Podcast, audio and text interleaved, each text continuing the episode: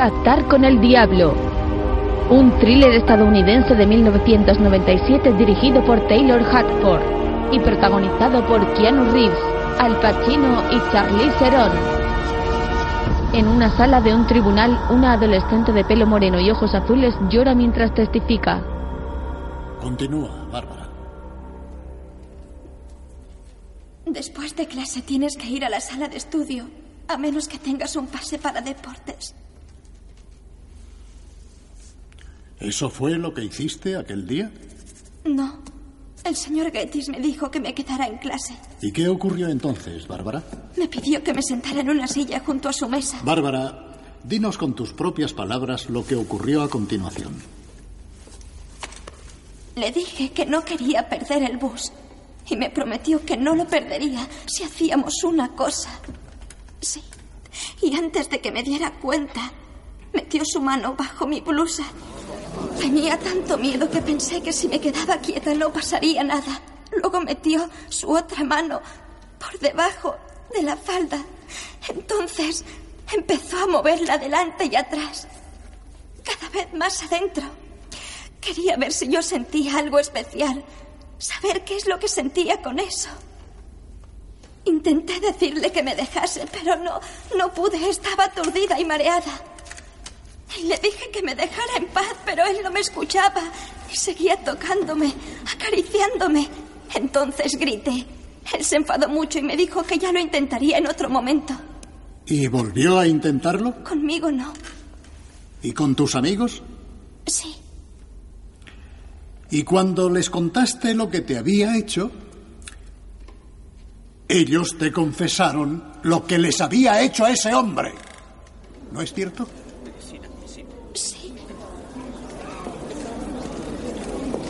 No haré más preguntas. Puede interrogar al testigo, señor Lomax. El abogado de la defensa mira a su cliente de reojo. Lo ha visto tocarse sus genitales mientras la joven testificaba y se muestra inquieto. ¿Podríamos hacer un receso, señoría? Por supuesto. Este tribunal hará un descanso de 15 minutos. El joven letrado se va por el pasillo y su cliente le sigue. Una no, miss. Un guardia abre otra puerta y ambos salen. Lomax, ¿qué ocurre? Lloyd, soy tu abogado, pero mantente alejado de mí. ¿Por qué? ¿Qué demonios te pasa? ¿Qué? ¿La niña? ¿El escándalo? Me has tomado por un idiota. Eh, eres mi abogado. Tu obligación es defenderme. Tengo una idea. Puedo hacer que subas al estrado y ver cómo engañas al juez. Sabes que está mintiendo. Suéltame. Lomax se retira con gesto asqueado y entra a un baño dando un portazo. Da un puñetazo sobre una pared de madera donde hay unas perchas. Se quita su chaqueta del elegante traje gris claro y la cuelga sobre una. Luego se apoya sobre el lavabo y se mira al espejo angustiado. Un periodista entra al momento. Vaya, sí que te escondes aquí. Parece que estés a punto de derrumbarte. Déjame tranquilo, Larry. ¿Cuál va a ser tu estrategia? Dame una pista, una idea, un comentario, un titular. Vete a la mierda. El señor Lomax no ha querido comentar lo sucedido hoy. Sin embargo, se rumorea que la larga lista de casos consecutivos ganados por este prometedor abogado va a llegar a su fin con este caso. Larry tira de la cisterna y va hacia la puerta. Lo has intentado. Algún día tenía que llegar. No se gana siempre. Lomax, un joven delgado de complexión fuerte, pelo repeinado moreno e intensos ojos negros, se mira al espejo secando su cara ruborizada por la angustia. Toma una alianza de casado que ha dejado sobre el lavabo y esboza una sonrisa cínica ante el espejo. Al poco se reanuda el juicio. ¿Has tenido problemas de disciplina en las clases de matemáticas este año? No. ¿No? ¿No es cierto que el señor Gettys te ha llamado la atención en varias ocasiones? ¿Y que por eso te pidió que te quedaras después de clase? No. ¿Te han pedido otros profesores que te quedes después de clase? Un par de veces. Para comentarte algo sobre tu comportamiento. Protesto, es irrelevante. Está relacionado. Denegada. Puede responder a la pregunta. No sé qué querían los otros. Hable con ellos. ¿Has pasado notitas en clase, Bárbara? Tal vez alguna en la que te burlaras del señor Gettys. No. ¿No? ¿Nunca le has llamado cerdo repugnante? Orden en la sala. No. Señoría, presento esto como prueba número uno de la defensa. Protesto, señoría. No es momento para sacar nuevas pruebas a la luz.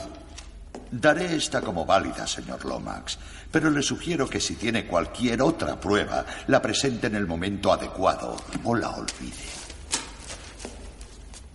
Lo siento, Bárbara, me he equivocado. Era cerdo gordo y seboso.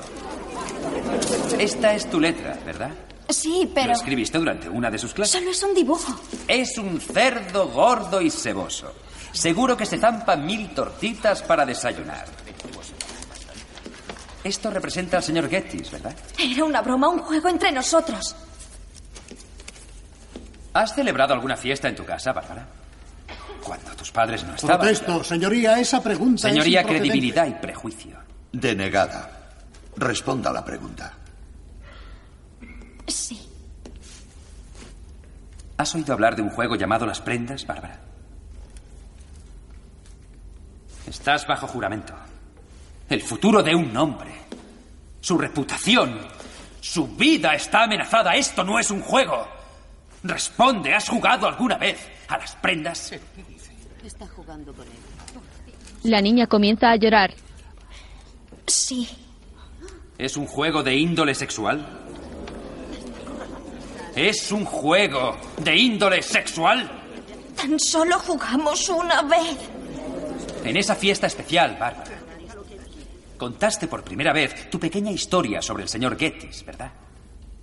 Sí. He hablado con algunos de los niños presentes aquel día. ¿Recuerdas algún detalle más que no me hayas contado de aquella fiesta? Protesto, señoría. Si tiene otros testigos, que los llame a declarar. Si necesito llamar a esos niños, lo haré. Se acepta la protesta, señor Lomax. No siga por ese camino.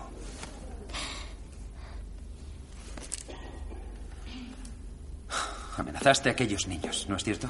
Eso no fue lo que pasó. Les dijiste que mintieran, que acusaran falsamente al señor Gettys de abusar de ellos. Lo que dije es Y verdad. que si no te hacían caso, contarías a todos lo que pasó en tu fiesta especial. Él abusó de Te mí. inventaste la historia, una historia especial acerca de un profesor de mates que fue duro contigo y te obligó a quedarte en clase. Un cerdo gordo y ceboso que no te gustaba. Eso fue lo que pasó en realidad, ¿no es cierto? No, yo no quería ser la única. ¡Será hijo de puta! ¡Tú lo has engañado! ¡Voy a matarte! ¡No tienes vergüenza, joder! Llévense a ese hombre fuera de la sala. No tengo más preguntas. Se levanta la sesión hasta mañana. El juicio se reanudará a las nueve de la mañana. Los asistentes deberán guardar la compostura o serán acusados de desacato. Será mejor que nos vayamos. ¿Necesitas una copa? Más tarde llenan unos vasos en una barra. Somos los mejores. Propongo que hagamos un brindis antes de que nos emborrachemos y empecemos a decir gilipolleces. Por el mejor abogado del condado de Alachua. De un trago. Dime, Kevin, entre nosotros, ¿cómo te has sentido al conseguir que absuelvan a Gettys sembrando la duda razonable? Larry, ¿por qué no te tomas otra copa? No seas aguafiestas y diviértete. No vamos a volver a sacar el temita de marras. Está bien, bien ¿Vale? Brindo por eso. ¡Uh! Nada de trabajo. Ah, wow. Sí, señor. Ponme otra copa. ¡Wow! El camarero sirve nuevos vasos en la barra. Poco después, un grupo toca en el bar sobre un pequeño escenario. Kevin baila con su joven y atractiva esposa de pelo rubio y rizado.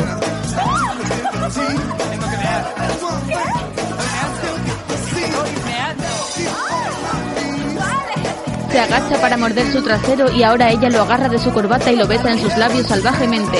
Kevin va hacia el baño cuando un hombre lo intercepta. Señor Lomax, le felicito por lo de hoy. No quiero interrumpir su fiesta. Un hombre de raza negra y bigote le muestra una tarjeta que sujeta entre sus dedos. Kevin la coge y lee. Milton Chadwick y Waters. No les conozco. ¿Qué pretende? ¿Denunciarme? La verdad es que queremos contratar sus servicios. Hemos seguido sus evoluciones. Desde Nueva York. No ha perdido ningún caso. He tenido suerte con los jurados. Eso es precisamente lo que buscamos. Queremos que venga a Nueva York a elegir un jurado.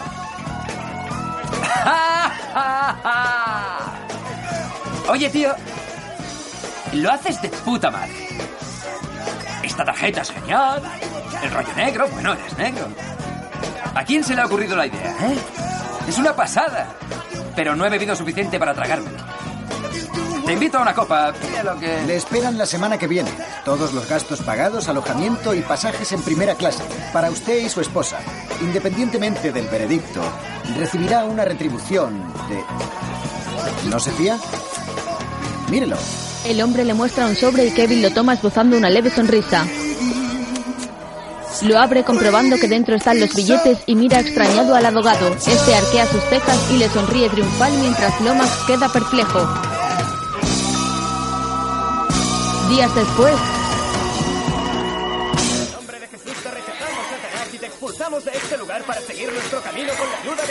en una iglesia un grupo cristiano se reúne y un grupo toca junto al altar. Los feligreses cantan en sus bancos con ilusión mientras dan palmadas llevando el ritmo.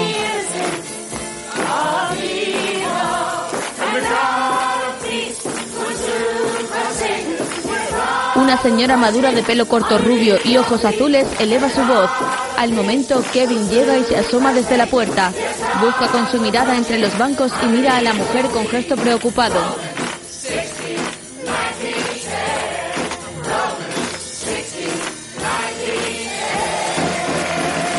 Poco después, Quieren que viajes a Nueva York para elegir un jurado, ¿eh? Es la oportunidad de mi vida. ¿Por qué noto la influencia de Mary Ann en esta locura? Mamá, estoy harto de que me montes estrellitas.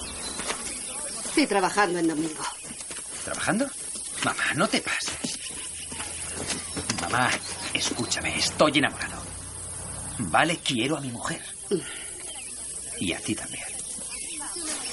Te diré algo de Nueva York. Ya me lo imagino. Cayó, cayó la gran Babilonia. Se ha convertido en morada de demonios. Apocalipsis 18. Te conviene recordarlo. No podría olvidarlo aunque quisiera. ¿En serio? ¿Qué pasó en Babilonia, eh? Ciudad poderosa que en una hora ha llegado tu juicio. No lucirá en ti la luz de la lámpara nunca más. Deseame suerte. Suerte. Oh, voy a echarte de menos. mientras No, Ginny, escúchame, ¿quieres? Te he hecho un montón de favores. He hecho lo que he podido. Pero están esperando ese pago. Y si no lo ingresas, te embargarán el coche, ¿entiendes? Kevin se acerca señalando la hora en su reloj. Sí, ajá. Muy bien, tengo que colgar. Mira, Ginny, tengo que coger un avión. Procura aclararte un poco.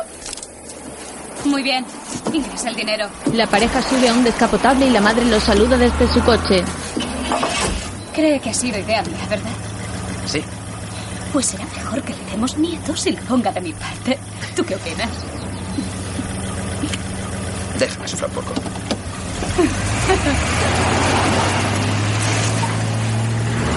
Kevin conduce por una carretera entre árboles acelerando. Más tarde, luce el sol en la ciudad de Nueva York. El imponente edificio de los juzgados de estilo neoclásico consta de dos partes, una base y una alta torre. Su fachada se dispone sobre una escalinata y está formada por un pórtico de pilastras. En una sala de un tribunal, Está bien, señor Clinton. Respóndame. Si fuera jurado, ¿podría dejar a un lado los prejuicios que tuviese contra sociedades de valores y préstamos? Es una pregunta, señor. ¿El qué? ¿Si me gustan los banqueros? Kevin está en la defensa y susurra algo al abogado negro. Este hace una seña al que está en el jurado. Eh, señoría, ¿me concede un momento para hablar con mis colegas? Adelante. Rechácelo. Deshágase del número 4, de las 6, y tampoco me gusta el 12, pero la fiscalía se ha hecho la picha un lío y no será un favor. A las seis. Ambos miran a una señora mayor con gafas y cara inocente. Está de broma. Es mi primera elección. Es mi primer descarte. ¿Y el 4? Miran a un joven negro con bigote. Con esas trenzas. ¿Está loco? Sería el jurado preferido de cualquier defensor. ¿Se ha fijado en sus zapatos? Eh, mira, chico, puede que en Florida fueras la creme de la creme, pero esto es Nueva York, Manhattan. Aquí no ganan los paletos. Se limpia los zapatos cada noche. Se diseña su ropa. Quizá le parezca un negro inconformista, pero ese tío duerme con un arma bajo la almohada. Y hay de aquel que entre en su casa sin permiso. Y la número 6, su favorita, es mercancía dañada. Es católica y maestra. Cree en la debilidad humana. No, creo que se equivoca. Algo falla. Quiere estar en el jurado. Alguien le hizo daño y quiere vengarse. ¿Y cómo demonios sabes eso? No lo sé. Mire, le da pasaporte a este memo. Me largo ahora mismo. Lárguese. Hagamos un trato. Yo pierdo con tu jurado y tú cargas con el muerto.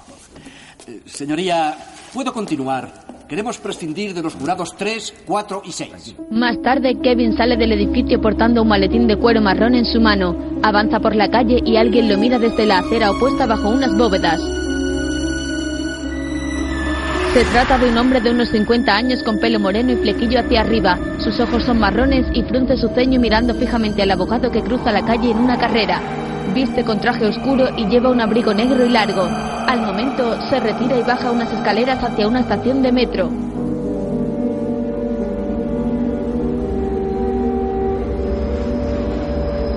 El tiempo pasa veloz y el cielo cambia del día a la noche y de soleado a nublado.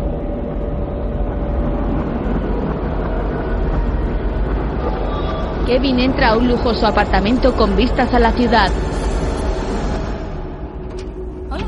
Llegas pronto para variar. Marianne está tumbada en un sofá del amplio y luminoso salón de grandes ventanales. Ha llamado a tu madre.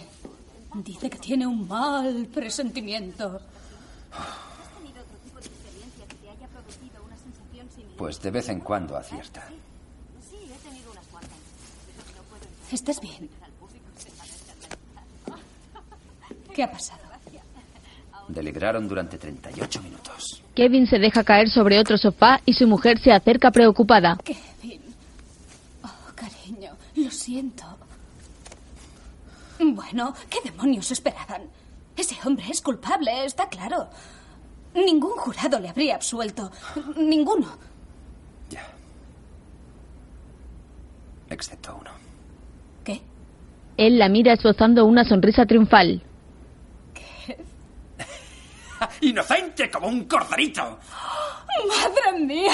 ¡Eres un mentiroso de mierda, En liante! 38 minutos. Fueron míos. El jurado estaba en mis manos. En mis manos. Eran míos. Al día siguiente, Kevin acude a cielos donde se ubica el bufete. Me alegro de que te quedes unos días más. ¿Vosotros pagáis? Perdona las molestias, pero el señor Milton tiene que quedarse en Indonesia más de lo que esperaba. Buenos días, Caprice. Buenos días, señor Heath. Sus mensajes. Kevin se asoma desde una ventana mientras Heath lee unas notas. No está mal, ¿eh? No hace falta que disimules. Cuando yo llegué aquí se me pusieron los ojos como platos. Gracias. Esta es la oficina principal, pero tenemos cuentas internacionales y el señor Milton pasa poco tiempo aquí. A las tres llegan los griegos. ¿Qué hago? ¿De poli bueno o de malo? No necesitamos polis buenos. Eso me encanta. Además de nuestros clientes de empresa, representamos a 25 países de Oriente Próximo, los Balcanes, Centroamérica y África. Un trabajo interesante, pero problemático. Sotto lo statuto della sezione 545 del Codice Sotto degli Stati Uniti, quindi Kevin mira hacia un despacho donde una mujer de pelo rizado y rubio con vestido rojo habla en italiano desde un pinganillo. Esta se percata de su presencia y se dirige a la puerta para cerrarla. Ti suggerisco vivamente di agire con cautela. Lomax le sonríe agobiado mientras ella cierra también la persiana. Luego corre para seguir a Heath por un pasillo. De pronto se detiene cuando descubre una puerta enmarcada con inscripciones egipcias. Se dirige a la misma y esta se abre de manera automática. Lomax entra y observa con extrañeza la peculiar sala. Es circular y construida con bloques de piedra. Hay un escritorio minimalista de diseño moderno y al otro lado una enorme chimenea incrustada en la pared donde la leña arde y un diván frente a la misma. Bienvenido. Lo siento, no puedo. Descuide. Kevin Lomax. John Milton. Encantado. Milton resulta ser el hombre que lo vigilaba a la salida de los juzgados. Ambos se saludan con un apretón de manos. Dime, ¿te están tratando bien? Muy bien, gracias. ¿Y tu esposa? ¿Disfruta del cambio? Desde luego, está encantada. Todo nos parece estupendo. Es nuestro secreto. Captar con arte.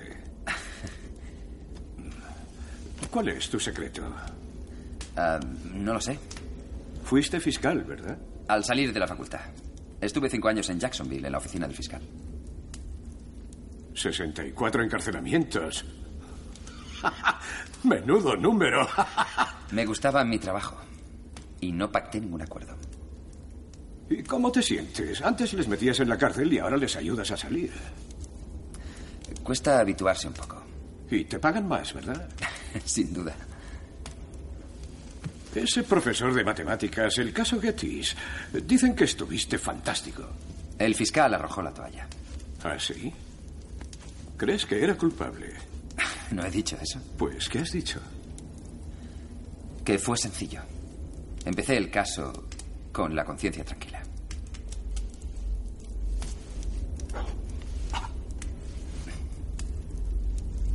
Así que ese es tu secreto. El aseo de caballeros. El servicio de caballeros de los juzgados de Duval. Hay un agujero en la pared que comunica con la habitación contigua. Pasé cinco años oyendo deliberar a los jurados. Me encanta. Me alegro, creo que no salga de aquí. Al colegio de abogados de Florida no le gustaría demasiado. Mis labios están sellados. No pensarás volver a Florida, ¿verdad? Milton levanta sus cejas arrugando su frente. Acompáñame. Kevin queda pensativo y sigue a John que se dirige despacio a otra puerta de la sala labrada de bronce con unos listones. Milton pulsa varios tacos verticales y se abre automáticamente. Lomax se acerca y mira sorprendido hacia la azotea con dos estanques infinitos que parecen caer en cascada. ¿Qué te parece? Hay gente que no puede soportarla. Es relajante. Opino exactamente lo mismo. bueno, háblame un poco de ti. Háblame de, de tu familia. ¿Tu padre a qué se dedica? No llegué a conocer a mi padre. Falleció antes de que yo naciera. Me cuidó mi madre. Vivíamos solos. ¿No volvió a casarse? Nunca he estado casada. Eso no debe de ser fácil en una ciudad como Gainesville, ¿verdad? No creo que sea fácil en ninguna parte. Kevin se asoma hacia abajo con vértigo. Es distinto cuando se mira desde aquí, ¿eh? Sí, así es. Oh, Dios santo. ¿Y tu madre? ¿Cómo es? Es hija de un predicador. Es dura. Trabaja en la misma fábrica desde que tengo uso de razón. Colabora con una parroquia, así que o está en misa o en la calle. Hacen muchas obras de caridad. Mirad que yo os envío como ovejas en medio de lobos. Eso dice ella. ¿Y eso no te ha influido? ¿La Biblia? ¿La iglesia? No, conseguí la condicional. Pude librarme por buen comportamiento. Hay un montón de posibles clientes allí abajo. ¿Estamos negociando? Siempre. ¿Puedo hacerle una pregunta? ¿Por qué necesitan un departamento criminalista? Nuestros clientes incumplen las leyes como el resto de la gente. Estoy harto de recomendarles otros bufetes. Quiero defenderles. ¿Me está ofreciendo un puesto? Estoy pensando. Sé que tienes talento, lo, lo, sabía antes de que llegaras aquí. Es otra cosa lo que realmente me preocupa. ¿De qué se trata? La presión. La presión lo cambia todo. Algunas personas al límite responden, otras fallan. Puedes usar todo tu talento al instante. Trabajar a contrarreloj. ¿Y dormir tranquilo? ¿Cuándo hablamos de dinero? ¿Dinero? sí. Esa es la parte fácil. Más tarde, A esta parte de la quinta avenida la llaman Carnegie Hill. En el parque que hay al otro lado de la calle, del estanque, hay mucha gente haciendo footing. El Hospital Monte Sinaí está en esta misma calle. Hay colegios muy buenos. No creo que el señor Milton comprara este edificio por ese motivo, pero es un gran barrio para los críos. Y es impresionante. A piso más alto, mayores ingresos. Hasta llegar al director general, Eddie Barsun, piso 16. Y el señor Milton, por supuesto, vive en la torre. Heath entra al edificio con el matrimonio y su mujer los recibe. Tú debes ser Marianne. Sí, lo soy. Bienvenida. Soy Jackie Heath. Te agradezco que hayas venido. Oh, vamos, vivo en la puerta de enfrente. ¿Ah, sí? Justo ahí. Entonces, ¿solo hay dos pisos por planta? ¿No le has comentado nada del piso? Pensé que era mejor que lo vieran.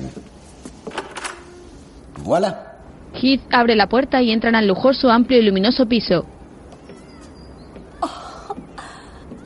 Señor. Es un pisito de ocho habitaciones. Es tan grande que puedes perderte en él. Dijimos que lo pintasen todo de blanco para que lo vierais desnudo antes de elegir la gama. ¿De elegir la qué? La gama, los colores. claro. Entran ahora por un largo pasillo. Tengo que advertirte una cosa. Vas a encontrar mucha gente envidiosa dentro de la empresa. Estos pisos son para los elegidos, para los socios. Has debido causarle una gran impresión. Dios mío, tres dormitorios. ¿Sabes qué significa eso? Niños. Tardamos seis años en conseguir el nuestro. Esto es algo increíble. Muchísimas gracias. Jackie. ¿Kevin? Gracias por todo. Los Heath se despiden y Kevin va al salón. ¿De verdad eres tan bueno? No sé, eso espero. Les habéis dejado alucinados. Oye, Mary. Solo aceptaré esto si tú estás a mi lado. Si quieres volver, me voy contigo. Claro. Volvamos a Hainesville, volvamos a la urbanización. Tú a pasarte el día buscando clientes y yo a la financiera a embarcar más coches. Y tal vez, con un poco de suerte dentro de... ¿Cinco años? Podamos tener un hijo y comprar una casa de verano junto al golfo. ¿Estás de coña?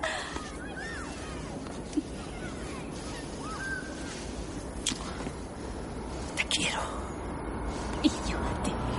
Al día siguiente se presentan a Kevin en una sala de reuniones. Tadashi Yoshumi, prensa. Walter Krasnam, legislación marítima. Basil Tovar, energía. Me ocupo de su grupo islámico. Joy Rensaler, fusiones y adquisiciones. Eddie Barsun, director general. Y. bienes inmuebles. Pradit Ries, propiedad intelectual. Cristabel Adrioli, Comercio Internacional y Aranceles, UEI G7. Ya está, Kevin. Todo el equipo. Bienvenido a Milton, Chadwick y Water. Luego, ¿Qué te parece? Cambia el mobiliario si quieres. Puede que lo haga. Cuando encuentre algo mejor. Kevin Lomax, Pam Garrity. Encantado. Hola. Pam trabajó en la oficina del fiscal durante 14 años. Conoce bien el sistema. Será tu guía.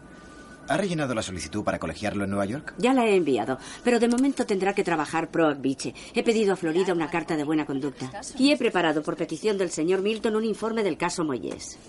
¿El caso Moyes? al poco ven un vídeo. ¡Vamos, vamos, vamos! Unos agentes detienen en un sótano a unos negros que rajan el cuello de una cabra. ¡Eso va contra la ley! ¡Contra la ley! ¡Contra la ley! ¿Qué opina? Es un caso de salud pública perdido de antemano. ¿Qué pretende? ¿Que acuerde una reducción de la pena? Es un caso de prueba, ¿verdad? ¿No lo son todos? Mientras Mary elige unas telas. Es una reproducción de un damasco de seda del siglo XVIII con motivos de hojas de acanto estampadas en relieve. Es preciosa, ¿verdad? Ah, ¿Y eso por cuánto sale? ¿El precio? Eh, más o menos eh, 2.000 por pared. Nos la quedamos. Por 1.400.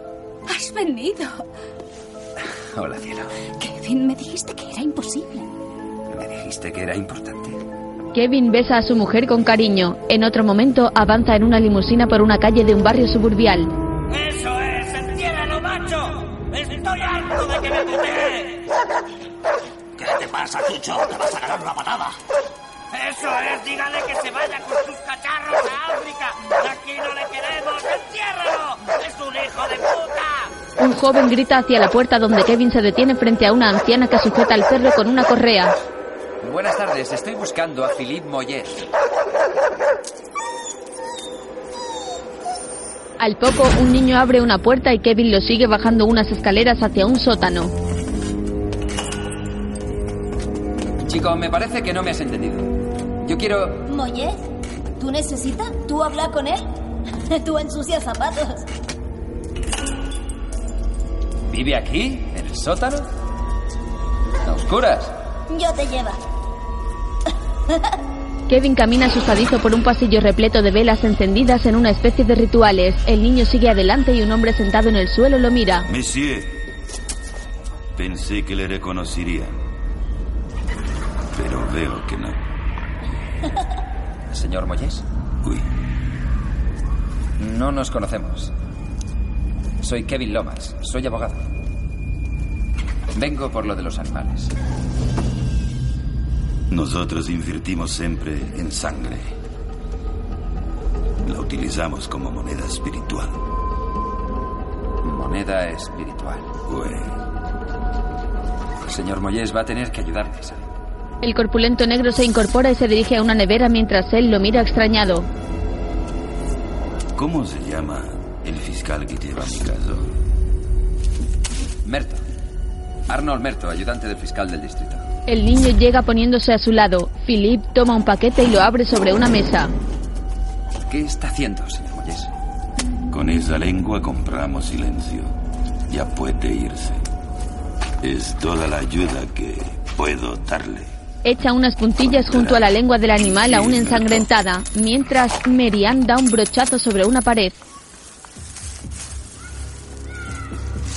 Es verde, Sauco. ¿Qué opinas? No va con tu cutis. Jackie mira el color, mientras en su despacho. Libros de referencia anexos al código. Las normas sanitarias de la ciudad. ¿Solo eso? ¿Qué va?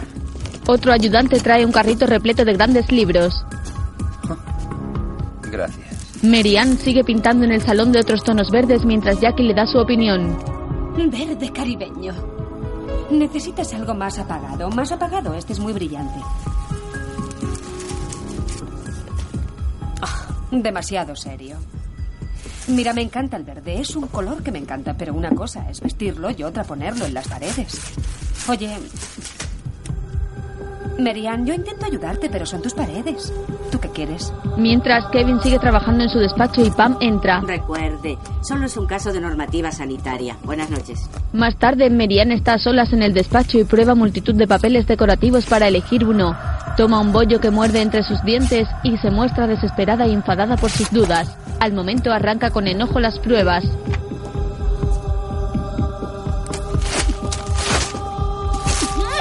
Más tarde visita a Jackie. Es la primera vez desde que cumplí los 13 años que no tengo un empleo.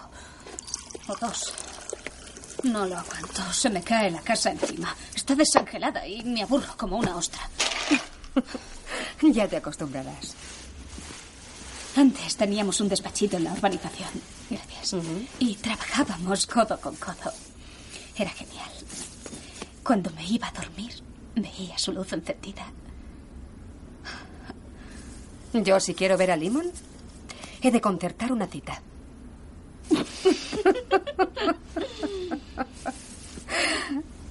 Bromeas, ¿verdad? Las mujeres beben unas copas de champán sentadas en un sofá.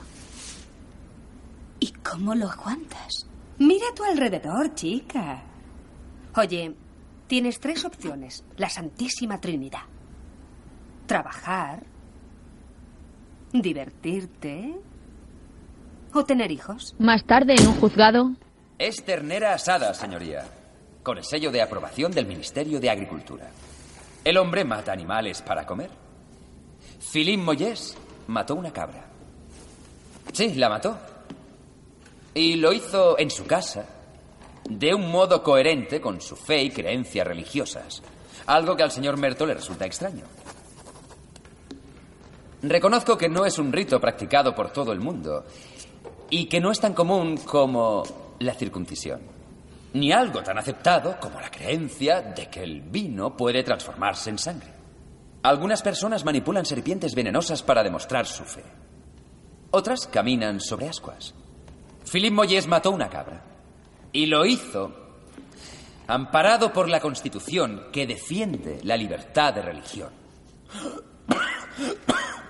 Señoría, en este caso no se discute la cría de cabras, ni la forma en que fueron transportadas, ni si tiene las licencias. A la Fiscalía no le preocupan en absoluto el cuidado y la alimentación de los animales, sino la forma en que fueron sacrificados. ¡Texto! De acuerdo, es suficiente, basta, lo he entendido. Acabe de una vez. Señoría, la Fiscalía programó esta operación policial para sorprender a mi cliente mientras ejercía su libertad religiosa amparada por la Constitución. Lo considera un sacrificio legal como el judío. Exacto, señoría. Y una vez llegados a este punto solicito el sobreseimiento. Tengo ciertas nociones acerca de la ley kosher, señor Lomax. Así me consta, señoría. Por eso confío plenamente en que considerará el sobreseimiento. Señor Merto. Señoría. Señor Merto. Por el amor de Dios, compórtese.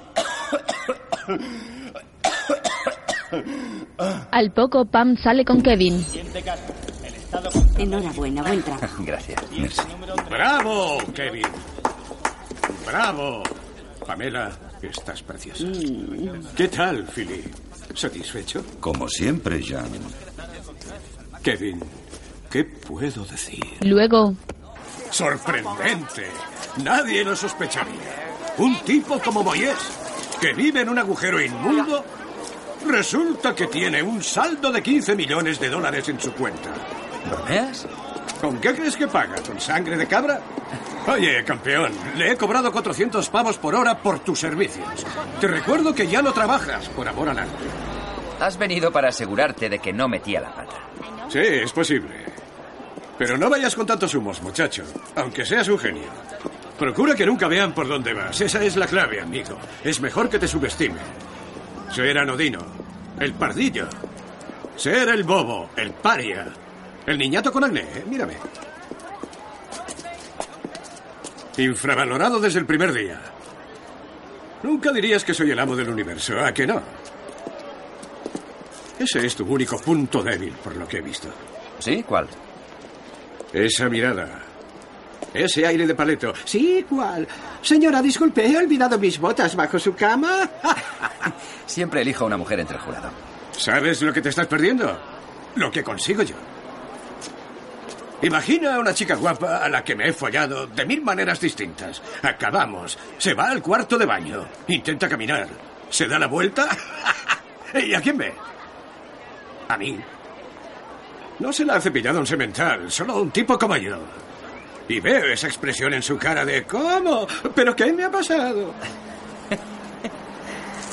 Soy la mano que a la Mona Lisa excita. Soy la sorpresa, Kevin. No saben cómo pillarme. Eso te estás perdiendo. ¿Dónde está el pollo? ¿Qué? John se acerca a un puesto de Chinatown y le habla a un anciano asiático que le sonríe y señala calle adelante. Calla. Hai Pintoa. 哦，你个界啊，行开啊，行开。 Coto, Coto. Muy bien. Hay un pollo que juega las tres en raya y nunca pierde. Es famoso. Goi Shin-san. Nunca pierde, igual que tú. ¡Tic-tac-toe! Vamos, te enseñaré la forma más rápida de llegar a la parte alta. Es el metro, Kevin. ¡Cógelo! ¡Vive la calle! Yo no uso otro medio. Más tarde, Kevin entra en el piso. ¿Mary? Mira hacia la pared amarilla del salón contrariado. Mary, ¿qué has hecho con el verde? Me encantaba. Cariño, llegas tarde. Nos esperan en la mansión de Barsun dentro de 15 minutos. ¿Qué es todo esto? ¿El qué? Ya que dice que todos los peces gordos de Nueva York estarán arriba esta noche. Todo esto. Oh, eso. Iba a ser el cuarto de los niños. Pero como no pasa suficiente tiempo en casa para dejarme preñada, he decidido montar ahí la biblioteca. Oh, nena. Más tarde bajan en el ascensor vistiendo de modo elegante. Dime que no desentonaré. No desentonarás. Dime algo bonito. Algo bonito. Prométeme que no vas a dejarme sola en la fiesta. Kevin la besa cariñoso mientras aprieta con fuerza su mano. Al poco entran a la fiesta. llegáis. Hola. Diana Barsun, la esposa de Eddie. Encantado. Siento llegar tarde. Kevin Lomax, el guerrero sanitario. A ver, Kevin. Señor Barsun, esta es mi hora. Es un placer. Bueno, Kevin, aquí los tienes. Los grandes predadores en busca de su presa. Organiza un par de fiestorros al año. Agentes de bolsa, constructores, políticos, todos jugadores y con mucha pasta. Kevin, enhorabuena. ¿Recuerdas a Bashir? Ha vuelto de Beirut. Claro. Enhora. Gracias. Brota la Sí, savia por supuesto. Adiós. Uy, uy, uy, uy, uy, esto Hola, te va a encantar. No conozco. Disculpadme, pero quiero presentaros a alguien. Kevin Merian Lomax, el senador Alphonse D'Amato y el embajador Charles. Encantada Por si no lo sabéis, ellos son los republicanos con más carisma. Bueno, Barsum siempre tiende a exagerar. Que... Donald Trump iba a venir, pero le ha surgido un problemilla. Uno con un buen par de razones. Por fin te encuentro. Te presento a mi esposa Merian, Jan Pamgard. Encantada. Lo mismo digo. Vamos un buen equipo. Kevin, hay alguien a quien debes conocer. Discúlpanos, es muy importante. ¿Sabes? Eres guapísimo. Gracias. Ya te han presentado al senador, ¿verdad? Así es. Yo estuve casada con él. ¿De veras? ¿Qué va? Kevin acompaña a Limón. Disculpe, eh, le presento a Kevin Lomax. Kevin es de Florida y es nuevo en la empresa. Kevin, encantado. Senador, Oh. puedes irte. ¿Por qué siempre ¿Quién te vas está justo con el senador? Voy a empezar a pensar antes de que te presente al Ya. ¿Aún no te lo han presentado? mis amigos son... No. ¿Quién es? Te juro que puede oírnos. Oler nuestra presencia. Marianne. John Milton. Esperaba verte esta noche. Y aquí estás, nadando entre las pirañas. No te pases, bien. Mientras, Vamos, Harry, si no tienes más beneficios, nunca nos saldrás rentable. y estas fiestas no son baratas, ¿sabes? Ya vale, habla con él. Escucharé con atención. Pero sobre todo, grábalo. Sé que es una oportunidad fabulosa para Kevin. Sí, Kevin. Todo le irá bien. Un par de trajes nuevos, unos cuantos truquillos y ya está. Pero ¿y tú qué piensas? Echarás de menos a tu familia, ¿no? Siempre digo que es mejor ser huérfano que tener un padre como el mío. Te comprendo. No imaginas cuánto. Kevin regresa a otro salón y fija su mirada en Cristabella, la pelirroja italiana que de nuevo luce un vestido rojo, mientras Nunca aconsejo, me quejo. ¿Me permites una pequeña sugerencia? Es estética. Sobre tu cabello. ¿No te molesta? No, adelante. ¿Es que le disgusta? No. Me gusta mucho. Es precioso. Aunque hay algo... Parece que no sea tuyo. La permanente apaga tu belleza. ¿No eres tú? Despeja la nuca. Hazlo. Verás qué ocurre. ¿Ahora quiere, quiere que me recoja el pelo? ¿Es tan terrible? Me encantaría hacerlo yo, pero entonces todos los presentes que fijen no estar mirándonos supondrán que hemos echado un polvo o estamos liados. Por favor. John une sus manos suplicante y ella mira a su alrededor percatándose de las miradas ajenas. De acuerdo. Merian recoge su melena rizada entre sus manos dejando su nuca despejada.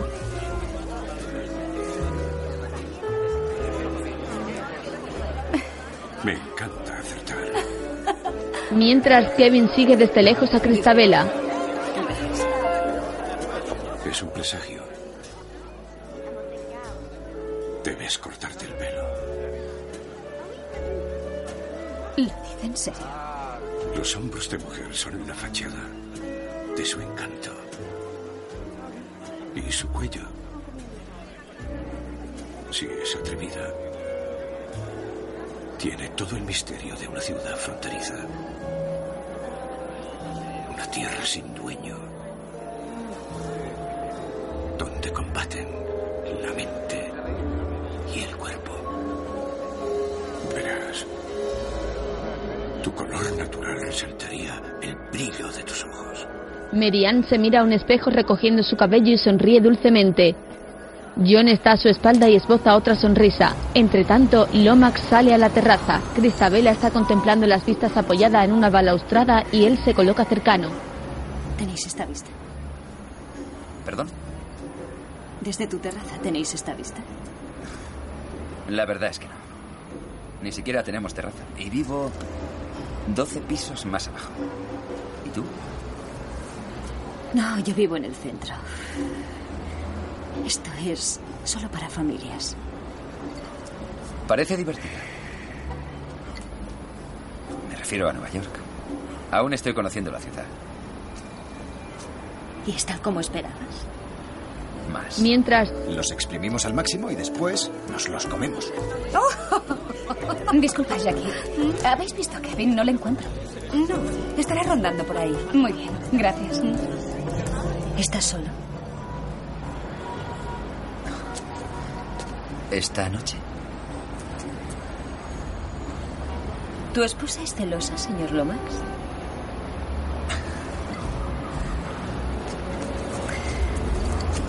Vaya, no pretendía intimidarte.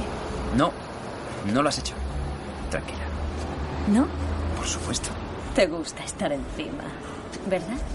¿Encima? De las cosas. Verlas desde arriba. Depende de lo que vea. John sale al momento a la terraza. ¿Sabéis qué veo yo? Veo el futuro de este bufete. Cristo la cara. Lasciami un attimo parlare con lui. Dopo ci vediamo. Va bene, peccato. Mi stava divertendo, sa. Grazie. Ciao. Cristabella se despide y Kevin levanta su copa brindando. Tenemos que hablar, Kevin. Ha surgido algo, pero primero quiero que busques a Heath y a Eddie Barsum. Llévales a mi casa. Con discreción, pero rápido. Mientras en el salón, No importa, Arnold tiene a los periodistas en el bolsillo. Presentaremos nuestra versión y nadie le creerá. Pam, ¿has visto a Kevin? No, cariño, lo siento. Gracias. Si no acude a nosotros, se arrepentirá. al poco John habla por un móvil en una enorme sala de su casa. Barsun y Lomax entran al mismo junto a Heath. Ты что, Емуняк Дискач? Muy llevó praglotin. Слушай, Милтон, ты знаешь, что делаешь, и я тебе... Иван Luisa. Minutku, ¿eh? Tuko, Kugol Huaxiri Midusu y Seca. Vamos. Les hace una seña y se dirigen a una zona junto a una chimenea. Tras una alargada mesa, Kevin fija su vista en una extraña escultura incrustada en la pared con forma de troncos de árbol. ¿Esto es todo el piso? Sí, solo esta sala. ¿Y el dormitorio? No hay. Yuri, no te svani. No hay dormitorio. Ni Prapadai. ¿Y dónde duerme? ¿Quién dice que duerma? ¿Dónde folla? Por todas partes. ¿Qué pasa, John? Limon, ¿cuántas horas le facturamos a Alex Cullen el año pasado? 16.242. ¿Qué coño ha hecho ahora? Alex Cullen ha sido acusado del asesinato de su esposa, de su hijastro y de una criada. ¿Cuándo ha ocurrido? Hace poco, esta noche. He enviado a Pam al centro para que arregle lo de la fianza. Van a acabar crucificándole. Todos están deseando joderle. Voy a llamar a Maisel. No, no, no. Quiero que Kevin lleve el caso. Es una broma. Alexander Cullen en Manhattan por un triple asesinato y has dicho, Kevin. ¡Ah! Estás borracho. Mira, conozco de sobra a los abogados defensores más curtidos de la ciudad. Y me quedo con Kevin. Está preparado. John, sé que, que tienes un gran ojo para el talento. Tú eres el maestro, pero verás, yo... Este caso no es el apropiado. Necesito tu apoyo. Mira, agradezco tu voto de confianza, pero puede que Eddie tenga razón. Ganaremos el caso. Es nuestro cliente. Comercial. Cliente comercial. Le conocemos mejor que él a sí mismo, incluso sus secretos más íntimos. Tenemos al mejor abogado defensor de la ciudad. No podemos perder. Bueno, díselo a Cullen. Kevin se lo dirá. ¡Wow! ¡Esa es Pam! ¿Vas a echarle huevos o no? Kevin le mira con decisión y se dirige a la gran mesa de escritorio para atender la llamada. Eddie y Limon miran hacia John resignados. ¿Pam? No, soy Kevin. No, No pasa nada. Me encargo yo, sí. ¿Cómo ha ido? Más tarde, Lomax entra en su casa. Merian está en albornoz con una toalla sobre la cabeza y bebe a solas junto a una ventana. Me dejaste sola. Me entró un ataque de pánico hasta que Jackie me dijo dónde estabas. ¿Tres horas no has podido llamar? Basta. No exageres. He estado arriba con Milton, Heath y Barsoon. Estaban considerando la posibilidad de darme un caso de triple homicidio en el que casualmente está implicado uno de los constructores más importantes de la ciudad. Mary, tuve que abandonar la fiesta. Me abandonaste a mí. Mary, ¿has oído lo que he dicho? Me quedé allí sola. Durante tres malditas La horas. próxima vez que hagas una promesa, intenta cumplirla. Estás de broma, ¿verdad? Vete a la mierda. Y hoy duermes en el sofá, capullo. Al día siguiente, en un edificio de Cullen en construcción. No creo que tarde mucho. Muy bien. ¿Está ahí arriba? Sí, la CNN ha dado el aviso. Estupendo. Va a ser una notición. Fijaos. Me han soltado hace 20 minutos y ya tengo a la prensa encima. Son peores que los buitres. Alex, cálmate y escúchame, por favor. Cullen se encuentra en la última planta con los abogados. sé, no sé, es posible. A lo mejor es un fenómeno, pero por todos los santos. John es mi pellejo el que está en peligro, Eddie. Alex, sabes que esta ciudad es un caos. Tienes enemigos de los que ni has oído hablar. Y después de esto, va a ser peor. Ve preparándote para un fusilamiento colectivo, amigo. Eso es lo que te espera. Así que ahora debes preguntarte en quién confías. ¿En quién confías, Alex? No lo sé. Ya buscaré a alguien. No tiene tiempo para ir de compras. La selección del jurado ha empezado esta mañana. Todo está yendo muy deprisa. Y la gente solo ve esto. Había tres cadáveres. Usted descubre el crimen, llama a la policía y ellos encuentran manchas de sangre en su ropa. Y señor Cullen. Dejó sus huellas en el arma homicida. ¿Cómo lo sabe? Y había una segunda huella, con sangre. Una huella de su mano en la pared junto a los cadáveres. Es mi casa. Llamé a la policía desde el piso y sí, toqué la puta pared. Tuve miedo, sentí pánico. Necesitamos a 12 personas que puedan tragarse eso. Cuando la toqué estaba llena de sangre. Debe testificar cuanto antes. Sentí pánico. ¿Es eso un crimen? No he matado a nadie. Esto es una pesadilla. ¿Qué debo hacer para convencerles? Soy inocente. El chico tiene razón. A la gente le gustan estas cosas. Por Dios, Eddie, por Dios. Si mañana no está satisfecho, o pasado mañana, abandono su caso. Pero ahora, en este momento, necesita representación inmediata. Tengo una hijastra de 14 años. Me preocupa lo que le pueda pasar y la quiero más que a nadie. No me dejarán hablar con ella desde la cárcel. Ni siquiera me permiten hablar con ella ahora. Necesitamos que declare cuanto antes. Es un ganador, Alex, como lo fuiste tú. Y no pueden sorprenderle. Santo. Tengo que hacer unas llamadas para que... Bien. En mi casa, mañana. Usted solo. Kevin asiente conforme y Cullen mira a los tres ofuscado. Espero que sea un abogado tan cojonudo como dicen que es. Mientras, Jackie sale de una tienda de moda dirigiéndose a Merian. Esta ha cambiado el look y luce melena corta castaña y lisa. No lo quiero ni regalado. Vamos, Merian, pasemos por Yoshis. Al poco en otra tienda, Andrea. Otra igual, por favor. Enseguida, señora. No, no, no, no, no, Sí, no, sí, no, sí, sí. Esta tarde tienes que Otra desmelenarte. botella de para la señora. Madre mía, cuesta tres mil dólares. Diana y Jackie se prueban ropa. ¿Sabes qué haría yo? Me lo compraría, me lo pondría una vez y lo tiraría. Te deja relajadísima. Hazme caso, gástatelo. Ya que no ves a tu marido, mantén una buena relación con su dinero. Mira, cariño, el cabrón de Eddie quería añadir la celulitis como causa de divorcio en el acuerdo prematrimonial. El doctor Robert es la solución. Hace milagros. ¿Has visto mis tetas nuevas? Tiene unas manos de artista. A mí las tetas no me preocupan. No muy grandes, perfectas. ¿Qué opinas? Mary mira tímidamente los pechos de Jackie. ¿Parecen reales? ¿m? Supongo que lo son. Tócalas. Oh, no, eso no me va. Vamos, no, no, yo- la prueba definitiva. No seas tonta. ¿Naturales? Sí, parecen muy naturales. El doctor Robert. Ya lo sabes. Mary Ann sigue sentada en una silla mientras las dos mujeres se prueban frente a unos espejos. Mira de soslayo a Jackie que se pone un vestido cuando de pronto su rostro comienza a desfigurarse. Bajo su piel tostada aparecen unos bultos como si un extraño ser estuviera en su interior. Mary Ann la mira asustada.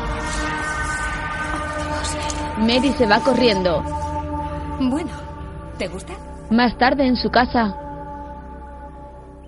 Me da igual que me oigan. No me importa nada. Esto no me gusta, Kevin. Y esas mujeres, por Dios, lo vi con mis propios ojos, ¿no lo entiendes? Y te largaste sin decir nada. ¡Sí! Cálmate de una vez. ¡No! Escúchame. ¡No! Mary. Mary. Primero. Este cambio radical en tu pelo. No, no te gusta. Basta, yo no he No. dicho eso. A mí me parece bien. Pero ha sido un cambio muy drástico. Cuesta adaptarse. Otro piso, otro ambiente, otra ciudad. Y os habéis tomado dos botellas de vino. No, no. No ha sido el vino, Kevin. No ha sido el vino, ni mi pelo, ni haber hablado con Kathy, ni nada que se te ocurra. Sé muy bien lo que he visto. ¿Y Kathy qué tiene que ver? ¿Qué le pasa a tu hermana? Que está embarazada otra vez. Oh, de modo que se trata de eso. Kevin, prácticamente no nos vemos. Ahora te han dado ese caso y seguro que será aún peor. Te parecerá increíble, pero estoy deseando que tu madre venga a visitarnos.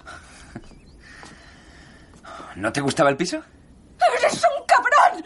Estoy harta de que le des la vuelta a lo que digo.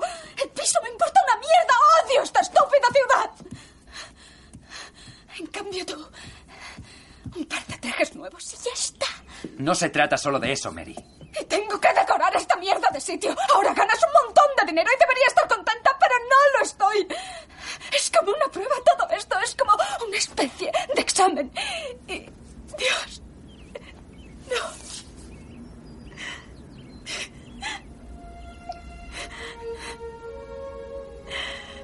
Me siento sola. Te echo mucho de menos. No sé, lo siento. Kevin la abraza con cariño. Ya no sé qué hacer. Tengamos un hijo, Mary. No bromees con eso. Nunca lo haría. Es algo muy serio.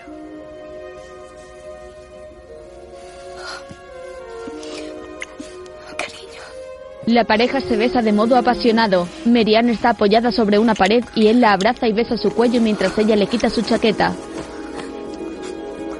Kevin le desabrocha sus pantalones mientras ella se quita la sudadera que lleva. De pronto, él descubre unos enormes y suntuosos pechos y mira hacia su cara con asombro. Tienes esta vista. Frente a él aparece Cristabela, a quien dedica una sonrisa antes de besarla en sus labios. Comienza a quitarse la camisa y ella se la rompe bruscamente con pasión. La atractiva pelirroja acaricia el pecho de Kevin y resbala sus manos hasta los genitales. A continuación lame su torso de modo lascivo y él se muestra muy excitado. Cristabela se pone de rodillas y le practica una felación.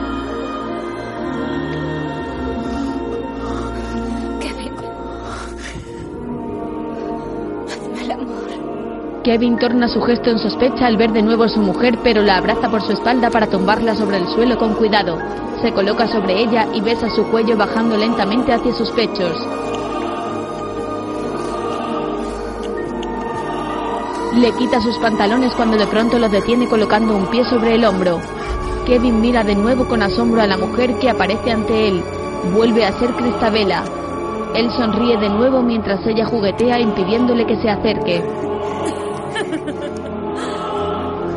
Kevin introduce en su boca el dedo gordo del pie provocando la excitación de la italiana. Kevin. Marianne aparece de nuevo y lo mira con sospecha. Disimulando su fantasía, Kevin se coloca sobre ella y baja sus pantalones. La penetra al momento y comienza a moverse despacio.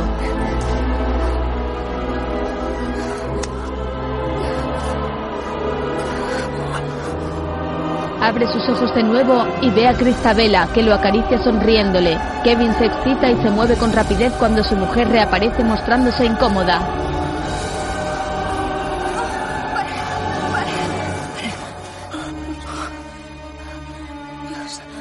¿dónde estás? Aquí. No. Aquí. No es verdad. Ella lo mira preocupada mientras él se retira poniéndose a su lado. Al día siguiente se reúne con Alexander. ¿Por qué tenemos que repetirlo? Porque quiero que quede todo claro, señor Cullen. Porque necesito saber y comprender exactamente qué ocurrió. Usted estaba allí, miró al suelo y había una pistola. No sé por qué recogí el arma. No lo sé, fue antes de ver el cuerpo de Lucinda. ¿Se arrodilló para recogerla? Era tarde, llegué a casa, entré y estaban todos muertos. Supongo que actué sin pensar. Alto. No siga. Había dos huellas. Mano derecha. Rodilla derecha. Rodilla derecha. Ya lo hemos repasado. Intento imaginármelo. Veamos. Intentó coger el arma por debajo y arrodillado. ¿Quiere verlo? Sí, se lo enseñaré. Cullen tira una pistola al suelo enmoquetado de su lujoso salón. Se agacha hincando su rodilla y toma el arma con su mano. Pam y Kevin lo observan con atención. ¿Lo ha visto? ¿Está claro? ¿Lo ha entendido? ¿De quién es la pistola? Es mía. ¿Se ha vuelto loco? Está acusado de triple homicidio. ¿Cómo se le ocurre ir con una pistola? He recibido nueve amenazas de muerte. Olvídelas. Vamos, deme el arma. Tengo que protegerme. Ese es mi trabajo. Cuando acabe el juicio se la devolveré. Esto no es negociable, Alex. El hombre sujeta el arma en su mano apuntando hacia él, mira de reojo hacia Pan y se la entrega resignado.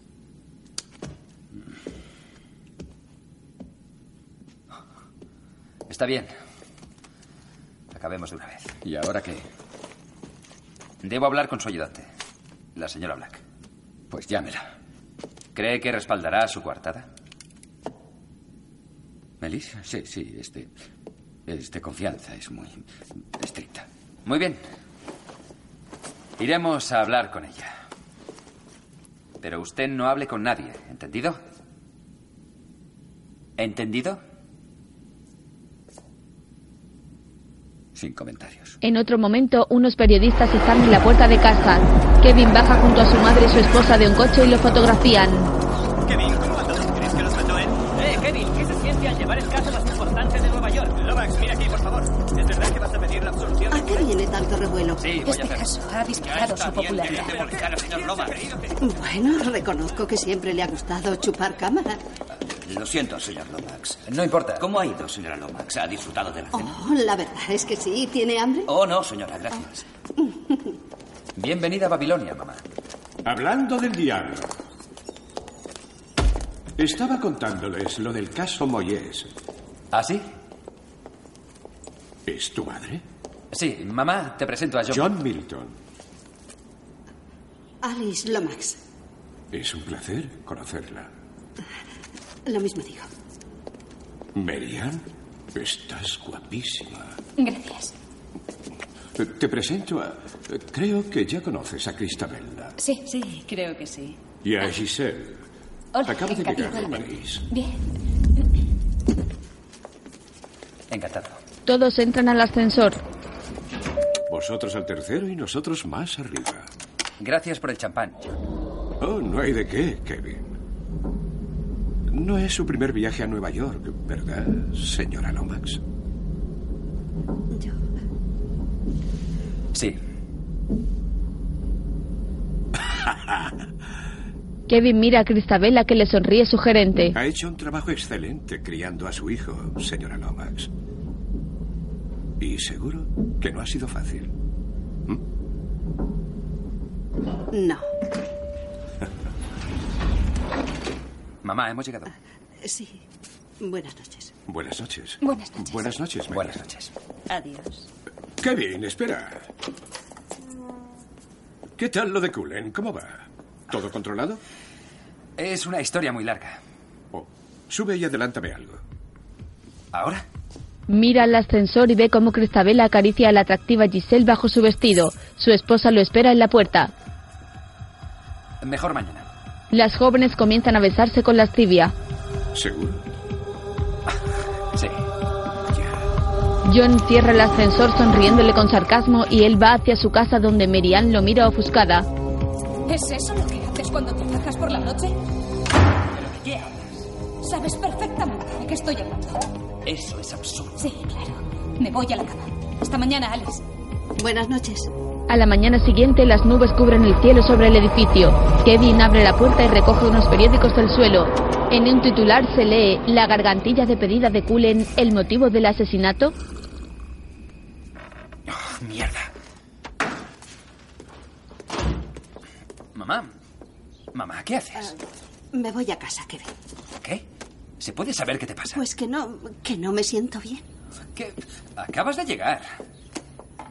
Y a mí acaban de darme una patada en primera plana. Me voy pitando. Ya hablaremos, ¿vale? ¿Vale? Tengo que irme, Kevin. Necesito ir a mi iglesia. Mamá, esto es Nueva York. Debe haber 20.000 iglesias. Elige una. Espero que te portes mejor con Marian. Ella no está bien. Este lugar no le conviene en absoluto, Kevin. Pues quédate. Cuida de ella y deja de preocuparte. Ayúdame. Si no te importa, la llevaré a casa. Vive aquí. ¿Entendido? Esta es su casa. No pienso volver a Gatesville. Esto es increíble. Ancha es la puerta y espacioso el camino que lleva a la tentación. No estoy de humor para sermones. Me voy a trabajar. Tú haz lo que quieras. Ha anochecido y Lomax sigue trabajando. Revisa las fotografías de los cadáveres de la familia asesinada. En todas aparece gran cantidad de sangre sobre los cuerpos en el suelo. Más tarde se reúne en su despacho con la secretaria de Cullen y la acompaña hacia la salida junto a Pan.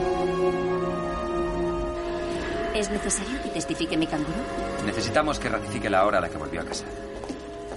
Verán, no tiene permiso de residencia. No quiero causarle problemas. Está bien, Melissa. Hablemos con ella primero. Veamos qué opina y luego decidimos. Acompañaré a Melissa al coche. Gracias, Pam. El señor Cullen no mató a esas personas.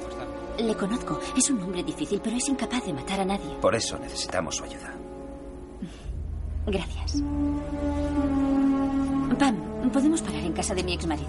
Mi hijo se dejó la chaqueta allí. Claro. Kevin mira hacia otro pasillo y ve que un joven entra a un despacho portando una caja. Chicos, recordad, documentos confidenciales, meterlos en los contenedores de otro edificio. Seguridad Excelsior, ¿quién se encarga de esto? Yo, señor. Eliminadlo también. Sudán, Guatemala, Chipre. Martin, no, no, no, no, vacaciones vegada. Solo ese archivo. ¿Quieres pasar toda la noche aquí? Kevin entra y Eddie lo mira. Creí que era el único que trabajaba esta tarde. Ah, ya ves que no. A trabajar. No he dicho que paréis. Buenas noticias. He hablado con la ayudante de Cullen. Será una gran coartada. Oh, una sorpresa agradable. Vamos fuera. Por lo que veo, estás liando una buena. Oh, son simples tareas domésticas. Eh, Si alguien te pregunta, tú no has visto nada. ¿Quién iba a hacerlo? Ah, Weaver. ¿Quién es? Trabaja para el gobierno, Ministerio de Justicia. ¿No te han hablado de él? No. Oh. Mejor para ti. Coge el abrigo, señor Lomax. La noche es joven. Vamos a ver un combate en primera línea. Se juega el título Roy Jones Jr. Tengo que llamar a Merian. Hazlo de camino. ¿Leíste mi mensaje? Sí, Eddie, redactas de maravilla. Poco después, Kevin y John van en metro. Eddie me ha hablado de un tal Weaver. ¿Conoces? No me preocupo por peludencias. Me rodeo de gente de confianza. Solo Dios sabe en qué estará metido. Por eso te estaba buscando. Le gusta meterse en todas partes. Eh, vamos, no. Perdón. ¿Qué coño estás mirando? Sí, tú. ¿Eres sordo? ¿No me oyes o qué? Te oigo muy bien. ¿Sí? Pues lárgate de mi vagón. ¿Por qué? No sabía que fuera tuyo. Estoy muy cómodo. No te lo estoy preguntando, así que lárgate de una puta vez. razón. Lárgate o te rajo la garganta. A mí nadie me toca los cojones y menos alguien como tú. Maricel, tua muller. Així que vostè s'ajut l'apartamento. Él estaba encima con calma. Milton le habla al joven que ha sacado su arma blanca y le explica que su mujer está en ese instante con otro amigo fumando crack y que posteriormente irán a la cama para acostarse. La tua propria cama. Ell vai enjabar. I ella vai adorar la tua especial cama. ¿Cómo sabes eso? Le pregunta el joven brasileño. John lo mira seriamente pidiéndole que guarde el cuchillo. Que lo pases bien. Aún estás a tiempo. Viene un tren en el otro sentido, es mejor que lo cojas. Mañana me lo agradecerás. Como me hayas mentido. No lo he hecho. Ya lo verás. Vamos. ¡Qué impulsivo! ¿Pero qué le has dicho? Que si no nos dejaba en paz, le darías una buena paliza. Que eres una bestia del boxeo. Mira, se ha levantado una señora y quiero sentarme. Vamos. Poco después están viendo el combate de boxeo. ¡Túmbale ya! No.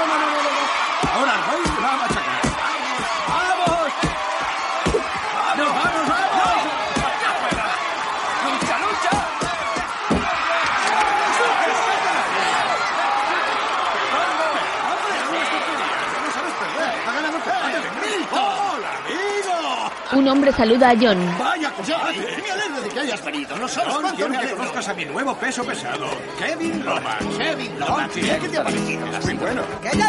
Más tarde acuden a un espectáculo de flamenco. Un guitarrista y un cantador están sentados junto a una joven vestida de gitana que sale a bailar.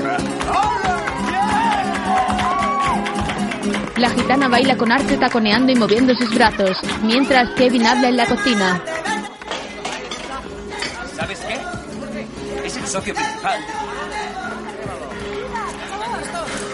Mary, estás empezando a mosquearte. John se levanta de su silla y baila con la flamenca.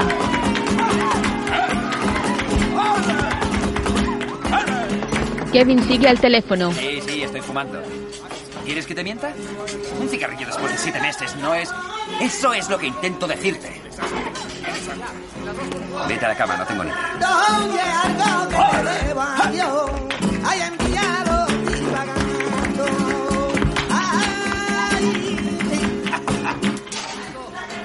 Basta. Ese tío es quien me paga. La comida, el alquiler, el maldito piso en el que vivimos lo paga todo.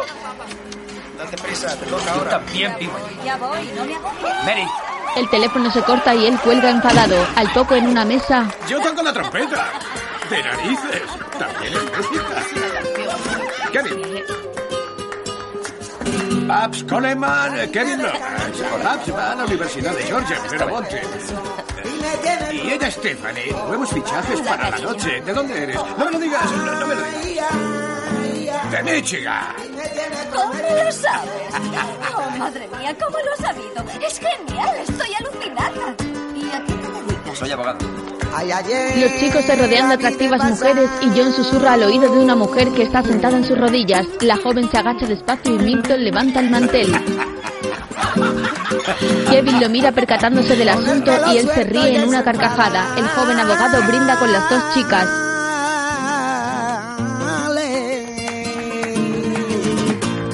Mientras, Merian despierta en un sobresalto, se ha dormido en el sofá y se incorpora. ¿Kevin? Mira alrededor del salón, pero su marido no ha llegado.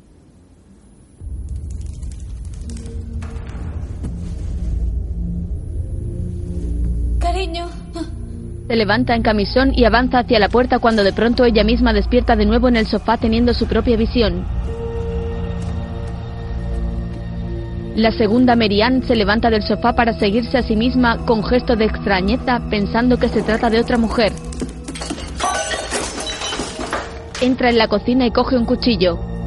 Hola. ¿Hay alguien? Tengo un cuchillo.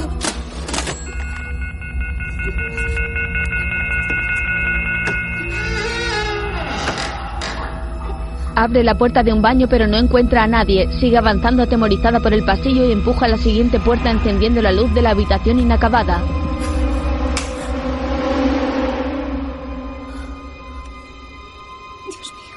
Encuentra a un niño desnudo sentado de espaldas sobre el suelo y suelta el cuchillo de inmediato. Luego se agacha y gatea hacia él. Hola, pequeñín. ¿Cómo has llegado hasta aquí? ¿E- ¿Estás bien? Oh, Dios. ¿Y tu mamá? ¿Has perdido a tu mamá? ¿Qué tienes ahí? ¿Con qué estás jugando? ¿Eh? Dímelo, ¿con qué? El pequeño agarra entre sus manos un amasijo de vísceras humanas y ella se aparta atemorizada. Su camisón blanco está manchado de sangre y se levanta huyendo de la habitación. Más tarde está con Kevin en el salón y lo mira asustada. Por favor, cariño, no. No tienes sangre. Está limpio. Fue una pesadilla, Mary. Una pesadilla. No lo he soñado, es verdad. Mira, te ayudo a desnudarte y te preparo la bañera. No. Te conozco. ¿Me dejarás sola otra vez? ¡No! ¡No quiero que me toques! Está bien. Estoy. Estoy hecho un lío. ¿Qué? ¿Qué te pasa ahora? ¿Te gustaba el verde? Antes te gustaba. Tenemos que volver al verde. Voy a llamar al médico. ¿Necesitas ayuda? Me han sacado los ovarios, Kevin. ¿Qué? Me han sacado los ovarios. Me los han quitado aquí mismo. Merian, fue una pesadilla. No te ha pasado nada. Mis hermanas tienen siete hijos entre las dos. Mi madre tuvo a con 45 años. Tienen la regla puntual como un reloj. Cariño, por favor, ¿de qué estás hablando? Kevin, no puedo tener hijos. ¿Quién te ha dicho eso? El médico. Fui a verle ayer. Tengo una disfunción ovárica indeterminada. Eso es absurdo. Dios mío. ¿No oyes eso? Escucha. ¿No lo oyes? No. Me vas a abandonar, ¿no es cierto? Oh, Marianne. Te conozco.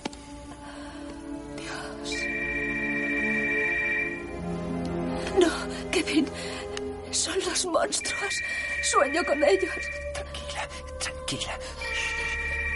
Cariño, voy a... Escúchame. No, tienes que escucharme. Tranquila. Tranquila. ¿Por qué no? Voy a cogerlo. No pasará nada. Diga. Joder. Joder, sabía que el fiscal nos ocultaba algo. Tráeme las pruebas ahora mismo. Ah, no me importa. Encuentra a Cullen. Al día siguiente, Alexander sale de un edificio. La calle está nevada y Kevin lo espera en la acera portando su maletín. Cullen lo mira y se acerca a él. Solo me dejan ver a mi hijastra una hora a la semana. Ahí dentro hay dos psiquiatras y tres asistentes sociales. Espero que tenga una buena razón para hacerme salir. Su mujer comió con una amiga el día que fue asesinada. Y le dijo textualmente, Alex me pone los cuernos y puedo demostrarlo. Es un rumor, nunca lo aceptará. Se equivoca. Su contrato prematrimonial está en nuestro archivo y especifica como causa de divorcio cualquier acto de infidelidad. Si usted folla por ahí, ella se forra. Eso es un motivo, Alex. Ahora póngame al corriente. Los copos de nieve caen sobre sus abrigos y Alex agacha su rostro preocupado y arrepentido. Melissa, mi ayudante. Pero no es mi amante. Y lo fue aquella noche.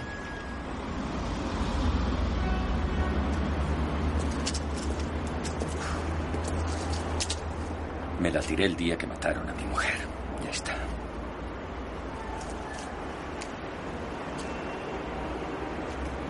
Tendré que volver a entrevistarla. Olvídelo, no lo admitiré. No pienso hacerle eso. El jurado quiere sinceridad. Si no, aténgase las consecuencias. La niña sale del edificio con una mujer. Alexandra. Alexandra, espera. Alex. Alexandra. Alex. No, ahora no. Señora Skylar, Ya por es favor. hora, señor Cullen. Alex, no puedo. Señora Skylar, esto no es justo. Aún faltan 15 minutos. Tendrá que esperar hasta la semana que viene, señor. Alexandra, te veré la semana que viene. Lo siento. Más tarde, Kevin habla desde su móvil. Ajá, para dormir. ¿Y puede tomarlas durante el día? No, no va a conducir. Llamaré a la farmacia para que se lo lleve. Gracias. Dice, no está seguro, que puede ser algún trastorno de tipo hormonal. Voy a apartarte del caso. ¿Qué? Quiero que dejes el caso. Este caso, a Cullen. John, mañana tengo que elegir un jurado y ¿Quieres no a tu puedo... esposa? Sí, claro que la quiero. Entonces olvídalo. Está enferma. Todo el mundo lo entenderá. Yo lo entiendo. ¿Y qué pasa con Cullen? Llamaremos a otro abogado. Tú asesorarás. Subirás al ring otro día, hijo. No puedes hablar en serio. Yo seleccionaré un gran jurado. Es un contratiempo, lo sé. Supongo que todos los tenemos. Úsalo, apréndeme y sigue avanzando. Espera. Esto hay que discutirlo. ¿Has oído lo que has dicho, Kevin? Esto hay que discutirlo. Es tu esposa, hombre. Está enferma, te necesita. Ella es lo primero. Un momento, un momento. ¿No has considerado la posibilidad de dejar el caso? ¿No se te ha pasado por la cabeza? ¿Sabes qué me aterroriza? Dejar el caso, que ella mejore. Y que la odie por ello. No quiero tratarla mal. Puedo ganar el caso. Haré que absuelvan a ese capullo rápidamente. Lo olvidaré todo y a otra cosa. Entonces, entonces, me dedicaré por completo a ella.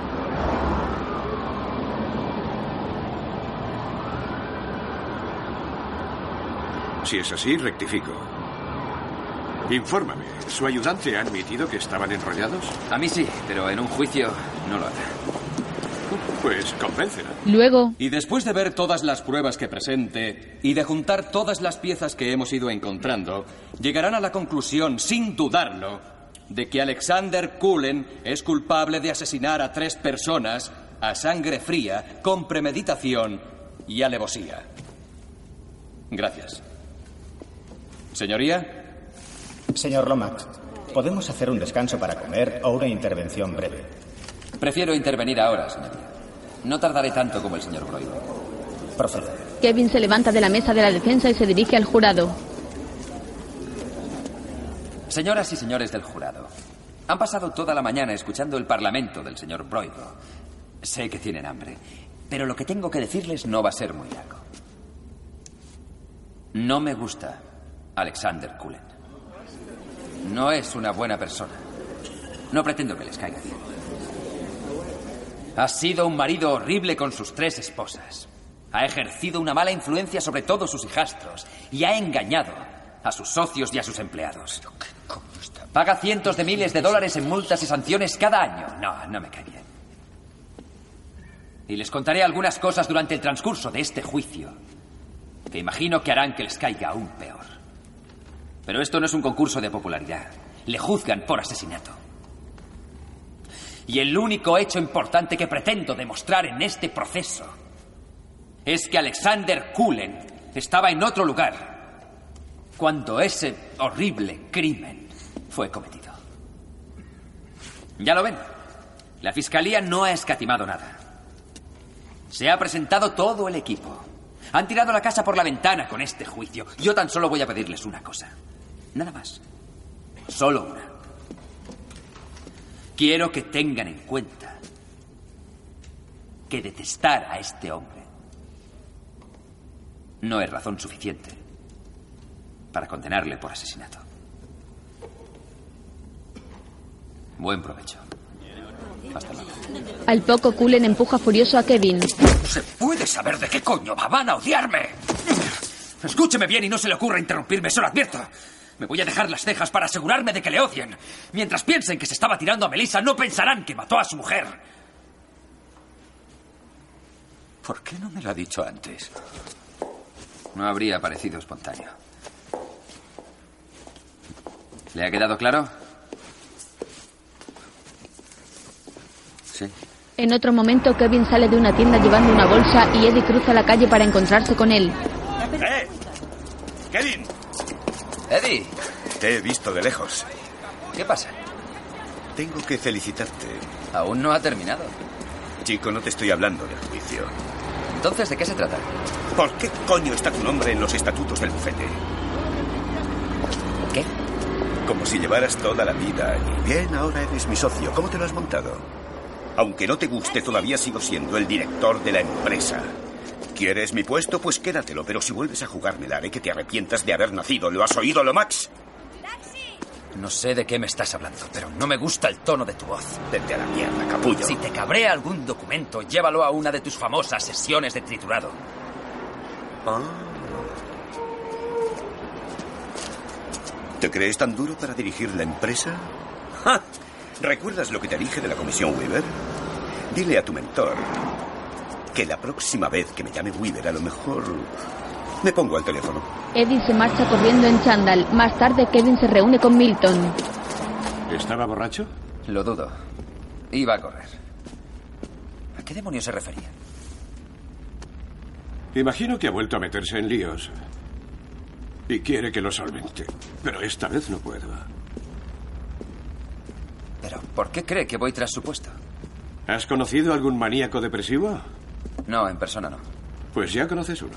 346. Soy yo. Ponme con Barsun. Puede que esté corriendo, así que llámalo al busca. Es muy urgente. Sí, señor. Tienes pinta de querer un trago. Sí. Sí, gracias. Eddie Barsun. Eddie Barsun. ¡Ja! Le ayudé con dos divorcios, una desintoxicación y una recepcionista embarazada. ¡Ja! Un angelito, ¿verdad? Un angelito especial. ¡Ja! Se lo advertí, Kevin. Le dije que quizá no podría volver a ayudarle. Andaba por ahí sin rumbo, como un autómata. Es como un muñeco de 110 kilos de peso, relleno de codicia y malas intenciones. Los próximos mil años están a la vuelta de la esquina, Kevin. Y Eddie Barsoom, fíjate bien en él, es el prototipo del próximo milenio. Eddie corre en un parque. No es un misterio de dónde proceden los tipos como él. Tres personas lo siguen convirtiéndose en invisibles. Coge y acerba el apetito humano hasta que puedas romper los átomos con su enorme ansia. Levanta egos del tamaño de catedrales y con fibra óptica conecta el mundo con esos egocéntricos impulsos. Adorna las atribuciones más osadas con oropel, dólares y fantasías hasta que todo ser humano sea aspirante a emperador, sea su propio dios. Y Eddie será el resultado. ¡Eh, por el otro lado! Ya, ya, que te jodan. Mientras buscamos nuestro propio beneficio, ¿quién cuida del planeta? El aire es más plomizo, el agua más ácida. Hasta la miel tiene cierto regusto metálico gracias a la radiactividad. El mundo se acaba. Eddie mira hacia atrás y ve a los tres extraños corredores. No hay tiempo para pensar, para prepararse. Han hipotecado el futuro a corto plazo, pero no hay futuro. Estamos sobre un caballo desbocado. Quieras o no, el mañana está en manos de un millón de Edis Barsum. Un montón de capullos dispuestos a dar por el culo a este planeta de Dios y luego lavarse las manos como si no hubiera pasado nada para volver cuanto antes a sus ordenadores para acumular sus putas horas extra y volver luego a casa. Eres responsable de tus actos, Eddie. En este juego uno no puede plantarse. ¡Cagado! Dame el reloj. ¿Qué? ¿Que te dé el reloj? ¿Te crees que se puede ir por ahí pidiendo a Tienes la tripa muy llena, la picha dolorida y los ojos inyectados en sangre y pides ayuda a gritos. Pero sabes una cosa, nadie va a ayudarte. Estás solo, Eddie. Eres un pobre y desvalido angelito. Merian ve desde su ventana cómo dos indigentes golpean a Eddie hasta matarlo. Quizá sea cierto. Quizá Dios haya apostado demasiado a los dados y haya perdido el planeta. Kevin acaricia su barbilla con gesto pensativo y agacha su rostro resignado. Más tarde interroga a Melissa en su despacho. Usted ha declarado que el acusado la llamó a las cuatro y media para pedirle que fuese al gimnasio y mantener relaciones sexuales. Sí. Pero el señor Cullen, bueno, no es un simple amante, ¿verdad? Es el jefe. Sí. ¿Y pasaron casi dos horas antes de que fuese a verle? Sí, subí a las seis y diez. Sé que era esa hora porque estaba oyendo las noticias y recuerdo... Bien, pare. Este fiscal no es estúpido. Así que cambiará de ritmo, de actitud y de tono de voz. La sorprenderá con preguntas que ni imagina, para pillarla desprevenida. ¿Qué haremos entonces? Respuestas cortas y tranquilidad. Exacto. ¿Afirma usted, señora Black, que en el espacio transcurrido entre las 6 y 10 y las 9.40 mantuvo relaciones sexuales con el acusado? Sí. ¿Y en esa sesión sexual maratoniana, señora Black, le perdió de vista en algún momento? No. ¿No fue al baño? Sí. ¿Está operado de fimosis?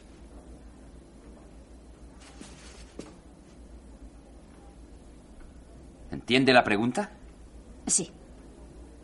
¿Tiene frenillo o no? Sí. ¿Sí que? Lleva seis meses acostándose con él tres veces por semana y no está segura de si tiene frenillo. Estoy harta de esta gilipollez. ¿Por qué no se mete sus jodidas preguntas donde le quepan? Kevin se angustia ante la mirada penetrante de Melissa y se retira saliendo del despacho.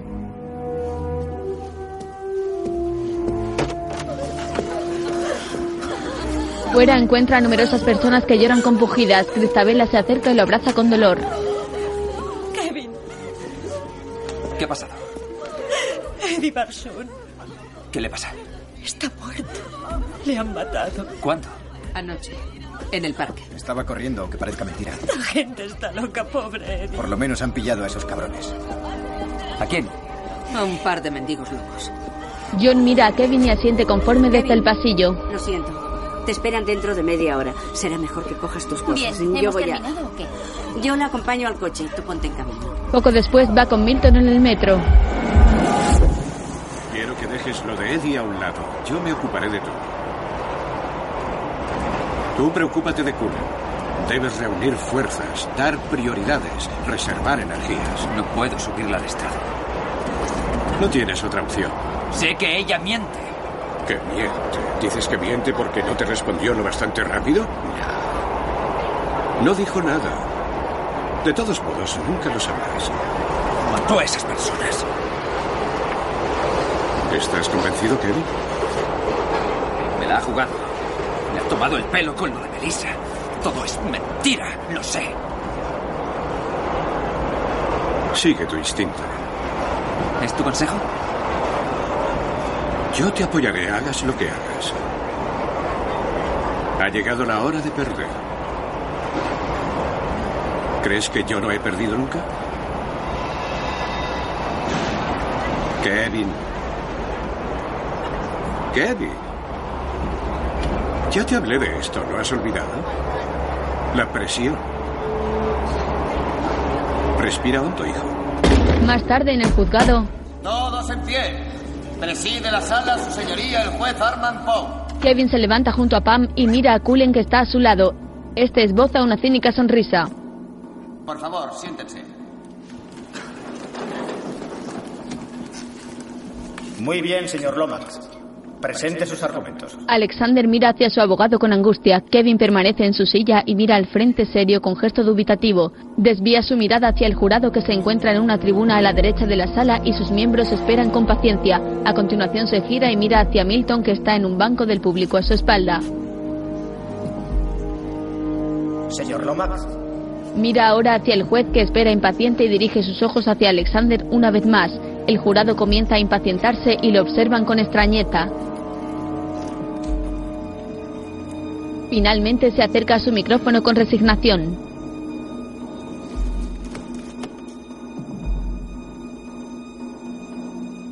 Llamo al estrado a Melissa Black. Cullen lo mira y esboza una sonrisa triunfal. Mira de reojo a Milton de modo cómplice mientras Kevin agacha su rostro arrepentido. Un agente abre una puerta y Melissa sube al estrado.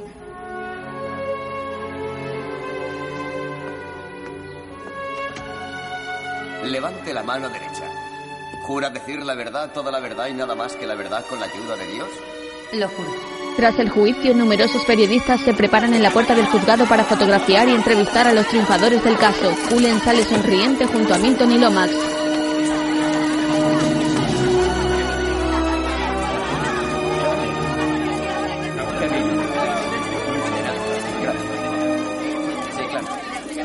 Bueno, tengo que decir que me siento no, no, no, Kevin llega a su casa en un taxi y los porteros se acercan. No tenía buen aspecto. Félix intentó hablar con ella, pero no le hizo ¿Dónde está? En la iglesia de la esperanza. Gracias. El joven abogado corre con velocidad hacia la iglesia cercana.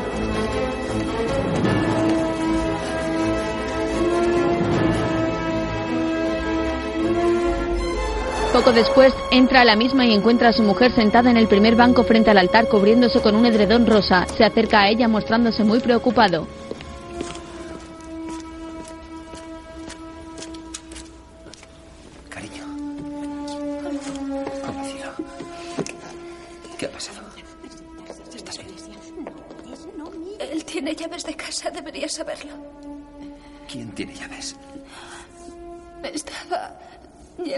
Bañera y no le oí entrar.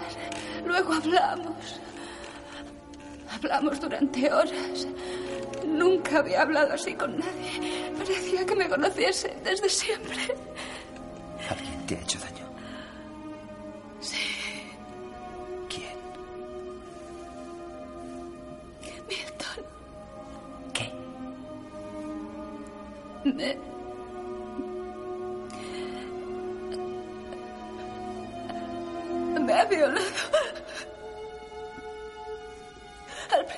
deseaba que lo hiciera, pero no podía pensar, no lo sé. Intenté detenerle, pero él, él no me soltaba. ¿Cuándo? Mary, ¿cuándo? Ay,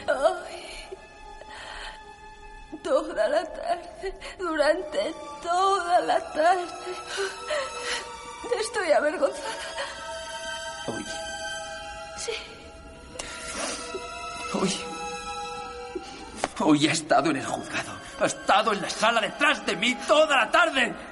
Sí. Sí. Sí. Por Dios, Kevin. Kevin, no estoy loca. Tienes que creerme. Se pone en pie quitándose el edredón y muestra su cuerpo desnudo repleto de magulladuras y heridas.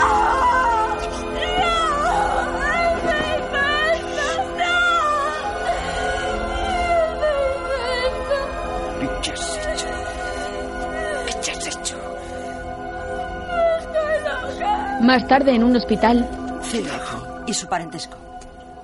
La mejora es evidente, pero hay que tener paciencia. Ahora se ha calmado. Es el mejor momento para despedirse de ella. llevan a Marianne atada a una camilla y Kevin la sigue mirando con tristeza.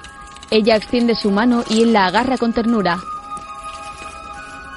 Sé por qué ha pasado.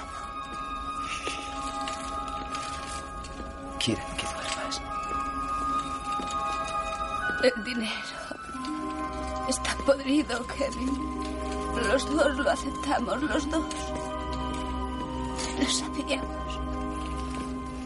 Ganabas esos casos y te enriquecías. Sabíamos que eran culpables.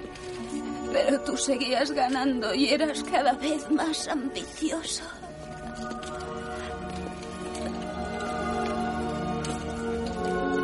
No puedo ni mirarme al espejo. Veo un monstruo. No me hagas esto, Kevin, por favor. Llévame a casa. Por favor, no me dejes aquí. No estoy loca. Más tarde, Lomax acude a la iglesia donde se celebra el funeral de Barsun. Está sentado junto a Jackie y ambos miran al pasillo central por el que avanza la viuda del brazo de Milton.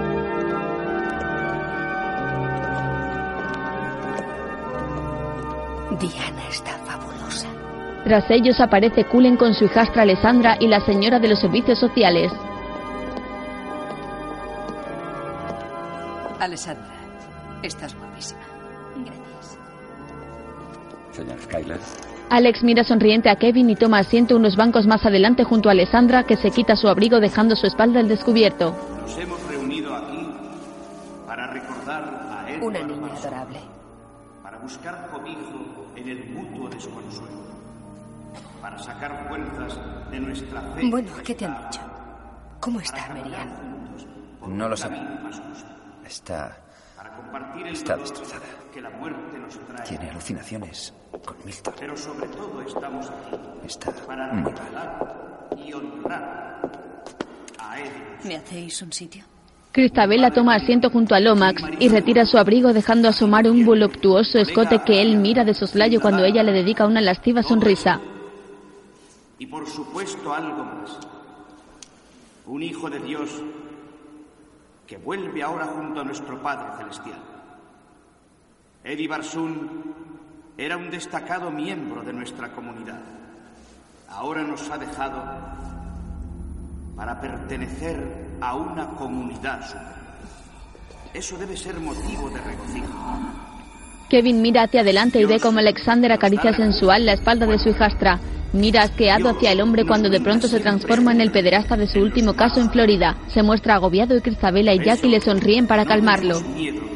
Si se altera la tierra, si los montes se conmueven en el fondo de los mares, De pronto se levanta y camina por el pasillo para marcharse de la iglesia. No tenemos miedo, porque sabemos que John está junto a la puerta y lo mira antes de salir.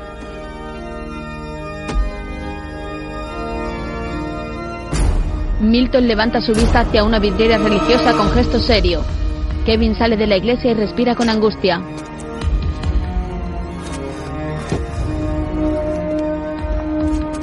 Señor Lomax, Sin comentarios, ya declararé luego. era amigo de Eddie Barsoon. Usted no me conoce, pero Eddie me habló de usted. Miss Weaver, Ministerio de Justicia. ¿Evitando el funeral? No, le estaba buscando. Tengo mucha prisa. Voy a ver a mi esposa. Quería que me aclarase oficiosamente un par de cuestiones sobre Eddie. Él lo esquiva y cruza la calle entre los coches, mientras Milton camina por un lateral de la iglesia con gesto serio y mira hacia una capilla donde hay un crucifijo. Al momento se detiene junto a la pila de agua bendita colocando sus brazos sobre su espalda. Mientras en la calle, Milton Chadwick y Waters es algo más que un bufete. Supongo que ya lo sabe. Habrá oído hablar de Vacaciones Vegada. Londres, Kinshasa, Karachi. Está dedicada al tráfico de armas. Luego está Munzer Beach en Berlín y en Yakarta. Armas químicas y residuos tóxicos. Y Banacos, Sociedad Limitada en Moscú. Blanquea dinero para el bloque del este. Kevin, puedo seguir. La lista es interminable.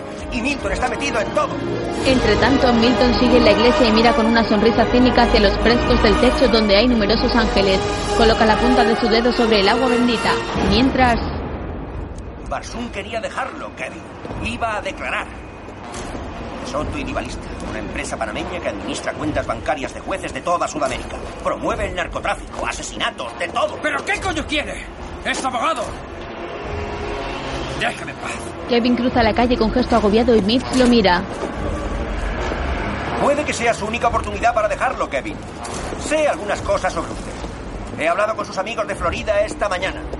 El caso Getty, el profesor de octavo. Ayer le detuvieron. Encontraron el cadáver de una niña dentro del coche. Kevin se detiene y lo mira angustiado. Weaver sonríe y se dispone a cruzar la calle.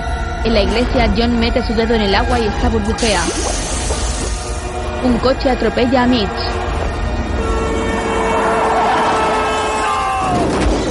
El hombre choca contra el cristal y vuela por los aires cayendo al suelo.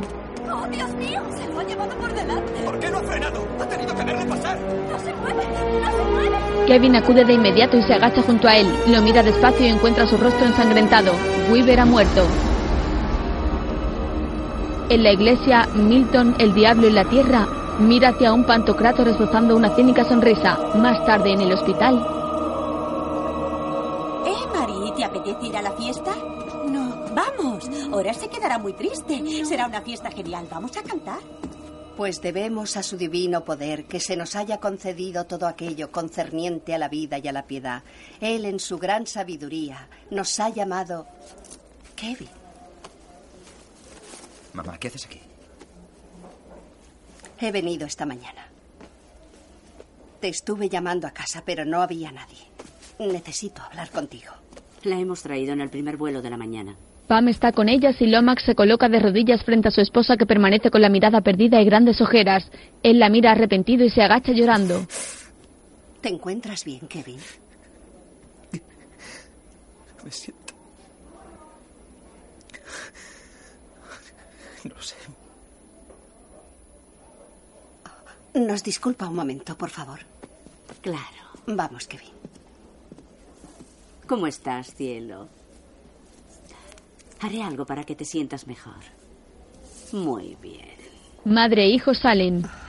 No tenía que haberme ido, lo sabía. Nunca podré perdonarme. Tú no podías hacer nada. Oh, pude decirte la verdad. ¿Sobre qué? Cuando celebramos la Cruzada Baptista en 1966, vine aquí a Nueva York. Aquella noche en el ascensor no me dejaste contestar. ¿Qué? ¿Pero de qué estás hablando? Estuve aquí una semana, en el Hotel Tremont. Íbamos casi siempre a comer al restaurante de la planta baja. Espera, basta. Tu padre era un camarero de aquel restaurante. Mi padre. Oh, esto es genial, mamá. Cariño, por favor, ¿Ahora? escúchame. Yo no. ¿Me lo dices ahora? Has elegido el mejor momento del mundo. Esperas 30 años y elijas precisamente este día. Kevin, cariño, espera. Como si no tuvieras No suficientes te problemas. imaginas. Tengo un montón de cosas en la cabeza. Esto es lo último que... Kevin se marcha por el pasillo con enfado. ¡Escúchame! ¡Kevin! ¡Kevin! ¡Kevin! ¡Mirad que yo os envío como ovejas en medio de lobos! El joven se detiene en la puerta de la habitación y mira hacia su madre muy serio, mientras Pam peina a Marianne. Ahora estás preciosa, cielo. Mírate. No pasa nada. Mírate. Vamos, mírate. ¿Ves lo guapa que estás? Toma un espejo que coloca ante ella. Marianne agacha su rostro y mira hacia su reflejo donde muestra mejor cara. ¿Lo ves? Pam se asoma y su rostro se transforma en un demonio. Ella rompe el espejo. Marianne la empuja mientras la mujer, ya normal, llora. Mary, Marianne, La joven mira a Kevin tras el cristal y escucha unos susurros con gesto angustiado. Mary, abre la puerta, Mary. Mary, vamos. Vamos, Mary. Y no pasa nada. Abre la puerta. Sí. Vamos, Mary. Mary, abre la puerta. Mary, abre la puerta, Mary. Mamá pide ayuda deprisa. Corre, corre, corre. Mary, mírame. Mary, mírame. por favor. Quieta, no lo hagas. No, Mary. Pam, llama a alguien. ¡Vamos! Kevin coge una silla y rompe el cristal de la puerta mientras su esposa está sobre el suelo y coge un trozo del espejo para dañarse.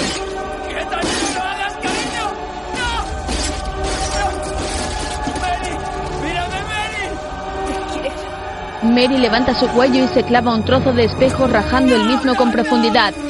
Kevin logra entrar y se agacha junto a ella taponando la herida con sus manos. ¿Por qué, Mary? ¿Por qué? ¡Que alguien llame a un médico! ¡Llamen a un médico! Oh, Mary, Mary, Por Mary, favor, por favor, no me dese dejes, prisa, Mary. dese prisa. Por favor, por favor, necesito No, ayuda. no, no, Mary, Mary. Yo apártese para que pueda atenderla. Vamos, por favor, señor, por favor. Le necesitan, hay un caso muy grave. Oh, no tiene pulso. ¡Oh, Dios! Por favor, quiere apartarse. Necesita espacio. Trae al doctor Job, la estoy perdiendo.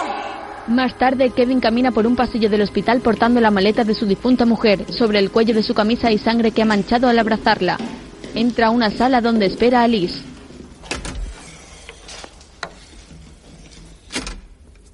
Acaba la historia. En 1966 estabas en Nueva York. Había un camarero en el restaurante. No. Acaba la historia. Se dirigió a mí. Nadie había hablado conmigo hasta entonces. Tenía 16 años, estaba a miles de kilómetros de casa y alguien se interesaba por mí. Conocía la Biblia, cada palabra, cada versículo de memoria. Cuando me veía me susurraba algo al oído y yo... La última noche vino a despedirse de mí. Me puse a llorar. Fue entonces cuando me dijo... Mirad que yo os envío como ovejas en medio de lobos. Quiero oírte decirlo. Cuando le vi la otra noche sabía que era él. Estabas tan orgulloso de haber conseguido llegar a Nueva York y de haberlo logrado por ti mismo que, que no tuve valor para decírtelo. Hijo, estabas tan deslumbrado con el Dilo. dinero, con el piso nuevo, con tantas atenciones y todo sucedió tan rápido. Dilo. Milton es tu padre. Él es tu padre. No sé cómo nos ha encontrado. Ha debido seguirnos. No, Sí. siempre he estado ahí. Ahora lo sé. Observando. Jugando con nosotros. ¿Qué quieres decir? Tengo que irme. No, olvídalo. Quédate conmigo. Por favor, olvídate de él. Es, es mejor que nos vayamos. Vamos, vamos a volver a casa y no volveremos a verle nunca más. No puedo. Vete a casa, vuelve a casa. Kevin. Mamá, tengo que Cielo, irme. Tengo que salir. Espera. Te quiero.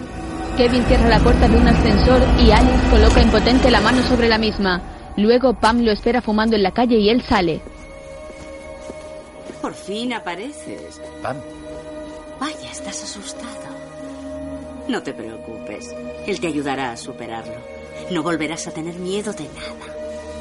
Vamos, está esperándote. Pam le acaricia su brazo dedicándole una sonrisa y Kevin la mira aturdido. Da unos pasos hacia la calle que encuentra completamente vacía. Se gira de inmediato y descubre que Pam tampoco está.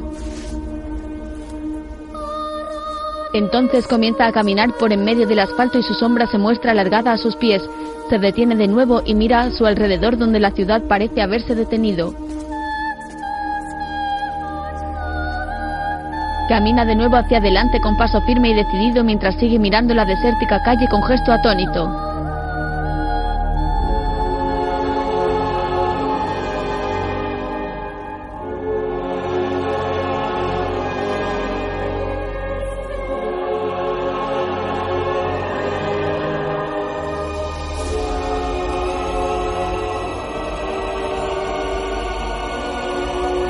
Después entra en casa de John. La puerta se abre y Kevin frunce su ceño mirando hacia la amplia sala donde no encuentra a su padre. Se adentra unos pasos colocándose en el centro y mira a su alrededor con nerviosismo. Tenías razón en una cosa, Kevin. He estado observándote. No evitarlo. Observando, a la espera, conteniendo el aliento. Pero yo no muevo los hilos, Kevin. Todo debe ser espontáneo. Así es como debe ser. ¿Qué le hiciste a Merian? Libre albedrío. Es como una mariposa. Quiebra sus alas y ya no levanta el vuelo. No. Yo solo dispongo el escenario. Tú manejas tus propios hilos. ¿Qué le hiciste a Merian? Kevin saca una pistola. ¿Un arma? ¿Aquí? ¡Hijo de puta! ¿Qué le hiciste a mi esposa? Bueno. En una escala del 1 al 10, siendo 10 el acto sexual más depravado que puedas imaginar y 1 el típico polvo de noche de viernes en casa de los Lomax, yo diría, siendo modesto, que Merian y yo conseguimos, veamos, un 7. ¡Muérete! Kevin dispara varias veces contra John. Muy bien, me has dado, sí. Vaya, muy bien. Eso es bien. Sigue así, hijo. Lo estás haciendo bien. Tienes que controlar esa furia. Ese es el último recurso. Es la salida. Cuando estás atrapado, es el polvo antes de pringarla. ¿Quién eres? ¿Quién soy? ¿Y tú? Nunca has perdido un caso. ¿Por qué? ¿Tú qué crees? ¿Porque eres jodidamente bueno? Sí. ¿Pero por qué? Porque eres mi padre. Soy algo más que eso, Kevin. Hacía mucho calor en aquella sala, ¿verdad? ¿Cuál es tu estrategia, Kevin? Lo has intentado, Kevin. Algún día tenía que llegar. No se gana siempre. ¿Qué eres? Oh. Tengo muchos nombres. Satán. Llámame, Merian lo sabía. Lo sabía. Y por eso la destruiste. ¿Me echas la culpa de lo de Merian? Debes estar de coña. A Marianne podías haberla salvado si hubieras querido. Ella tan solo pedía amor. ¡Eh! Pero estabas ocupado. Eso es mentira. ¿Con Marianne en Nueva York? Admítelo. Empezaste a mirar a otras en cuanto llegaste, a desear otra mercancía. No es verdad, no sabes lo que teníamos, no sabes nada de nosotros. ¡Eh! Estoy de tu parte. ¡Es mentira! ¿Qué? Eh, eh, Kevin, no vas a encontrar nada mejor. No te las des de jodido héroe. Deja de engañarte a ti mismo. Te dije que cuidaras de tu esposa. ¿Qué te dije? Todo el mundo lo entenderá. ¿No te dije eso? ¿Y qué dijiste tú? ¿Sabes qué me aterroriza, John? Dejar el caso, que ella mejore y que me odie por ello. ¿Lo recuerdas? Sé lo que hiciste. Me tendiste una trampa. ¿Y quién te engañó para que absolvieras al señor Gettys? ¿Quién tomó esa decisión? Fue una trampa, me tendiste una trampa. Y Moyes, los argumentos fueron tuyos. Hombres, cabras, serpientes, todos metidos en el mismo saco. ¿De quién fue esa idea? ¡Jugaste conmigo! Era una prueba, tu prueba. Y Cullen. Sabías que era culpable. Viste aquellas fotos. ¿Y qué hiciste? Hiciste que subiera aquella puta al estrado. Tú lo hiciste, tú me metiste en esto. Hiciste que me Yo hiciera. no me dedico a eso, Kevin. Aquel día en el metro, ¿qué fue lo que te dije? ¿Cuáles fueron mis palabras? ¿Cuáles? Ha llegado la hora de que pierdas. Pero no estabas de acuerdo. ¿Perder? Yo no pierdo. Yo gano. ¡Gano! Soy abogado. Ese es mi trabajo. Eso es lo que hago. Abandono el caso.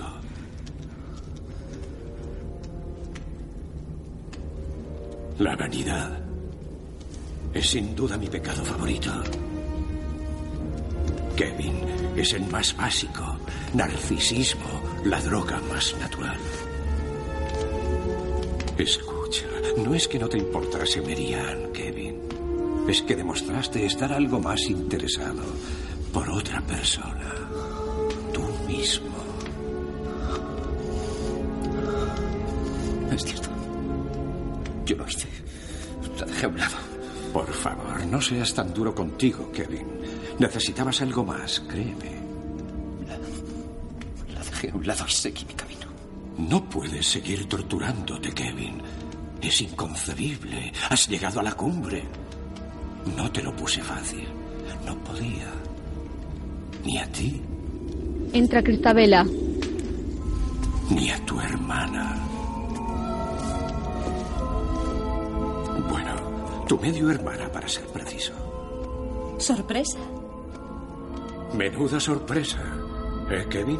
Ella besa a John en la frente. No dejes que te asuste. Kevin, he tenido tantos hijos y tantas decepciones.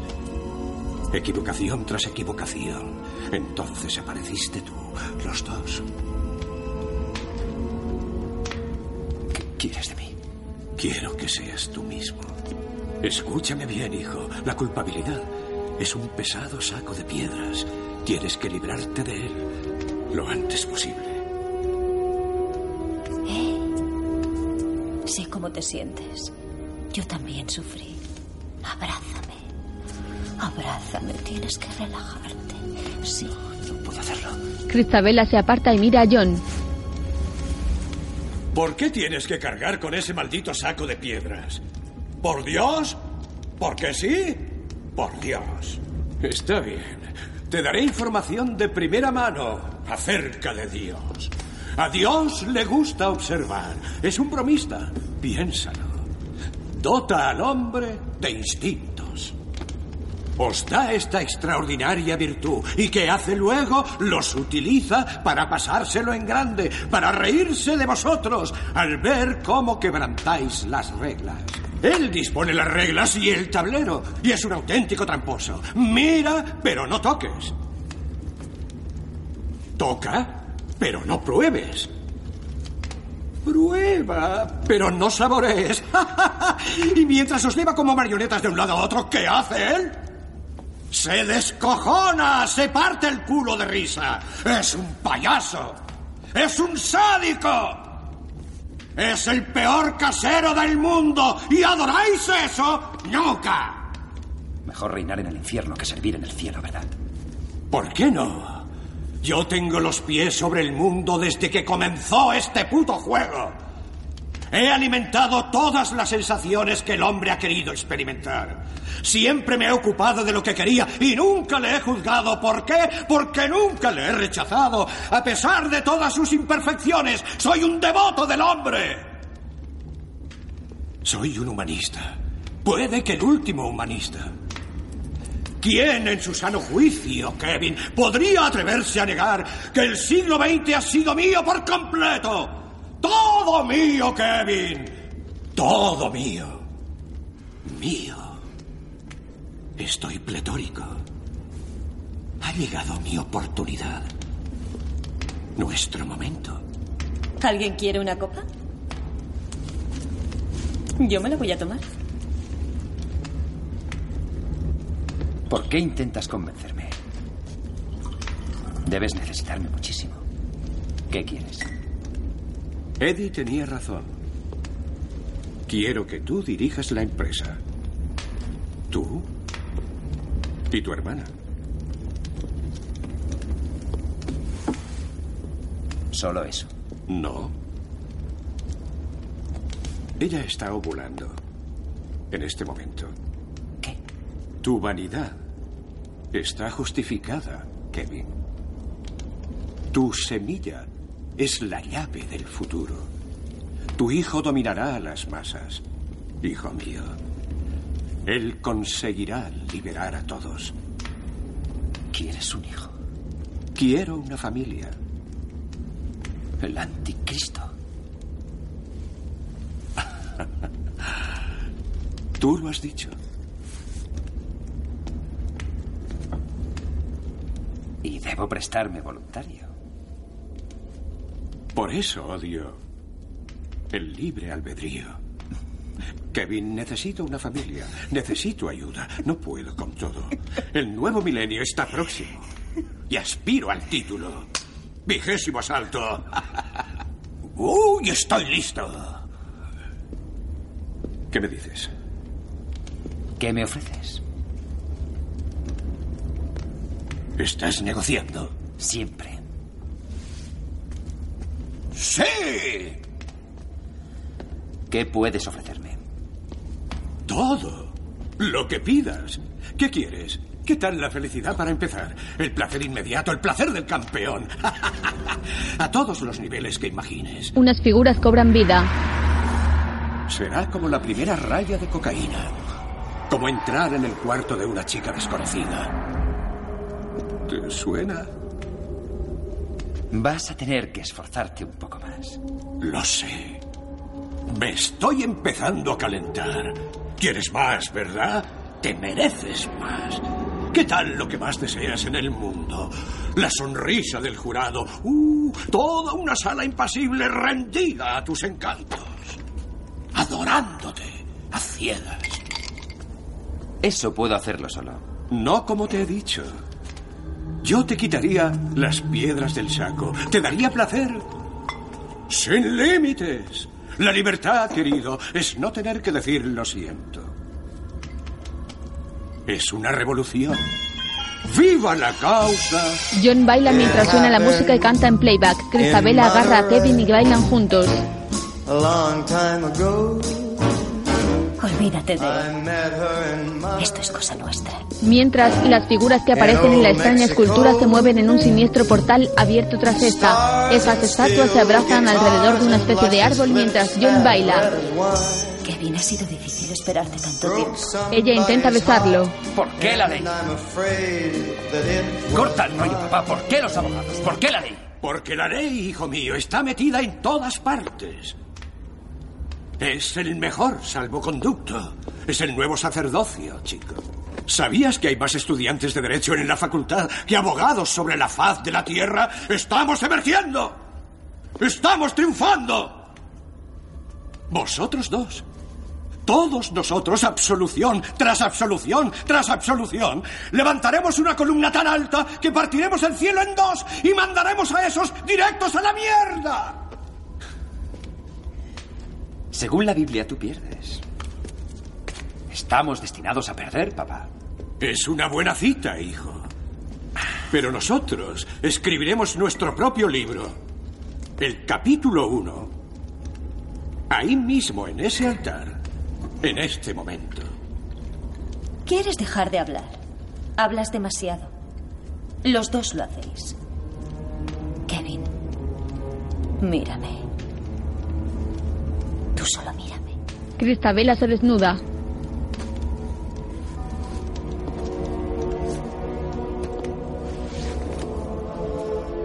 Es tan bella que te deja helado. Cristabela se gira y se muestra desnuda colocando los brazos en cruz. ¿Quién soy? Kevin apura su copa y se acerca a ella. Una pareja de estatuas parecidas a ellos se disponen a hacer el amor en un siniestro local. Kevin y Cristabela se besan apasionadamente.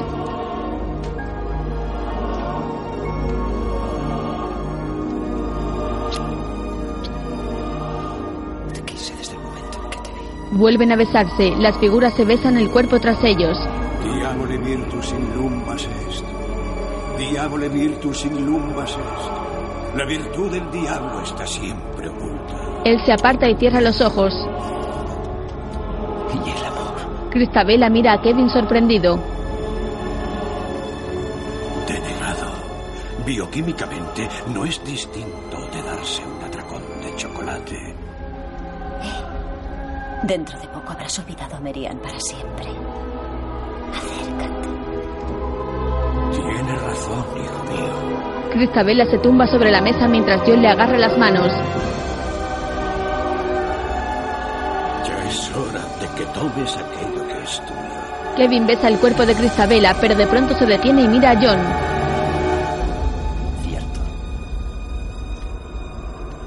Me toca a mí. Libre albedrío.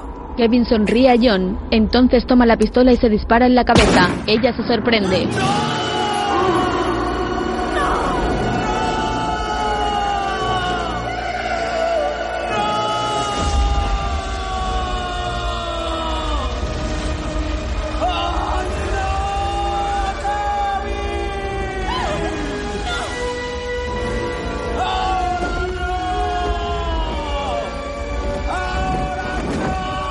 John se convierte en llamas como las figuras de atrás. Después, su rostro se torna monstruoso. El humo que desprende llega hasta Cristabela que cae al suelo ahogándose. Entonces se momifica. Los cuerpos del portal arden y el rostro de John, que de nuevo es humano, se va transformando en el de Kevin pero con el pelo largo. Mientras Kevin cae poco a poco al suelo con sangre saliendo de su cabeza, John con el rostro de Kevin lo mira fijamente. De pronto le salen alas.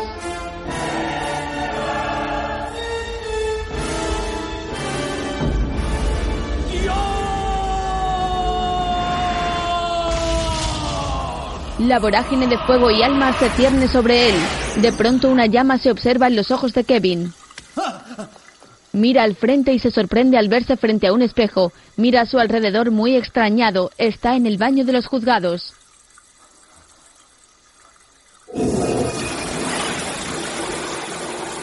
Lo has intentado.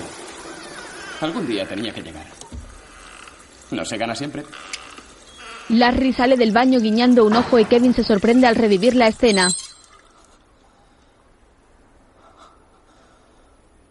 Se mira al espejo y toma su anillo de boda del lavabo. Luego entra en la sala del juicio y ve a Merian apoyada sobre la barandilla que está frente a su asiento. Ella le sonríe amablemente. Entonces se acerca a ella y le besa en los labios con amor. Ella lo mira sorprendida.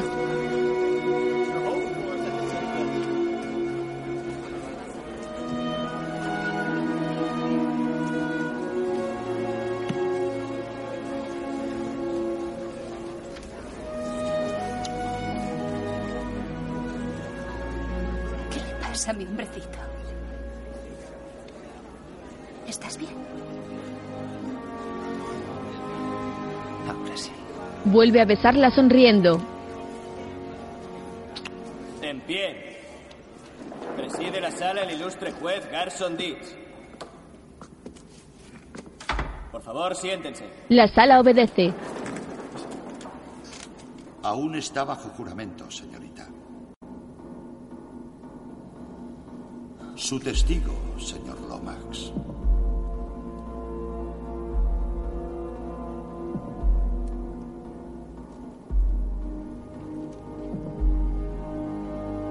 Señor Lomax.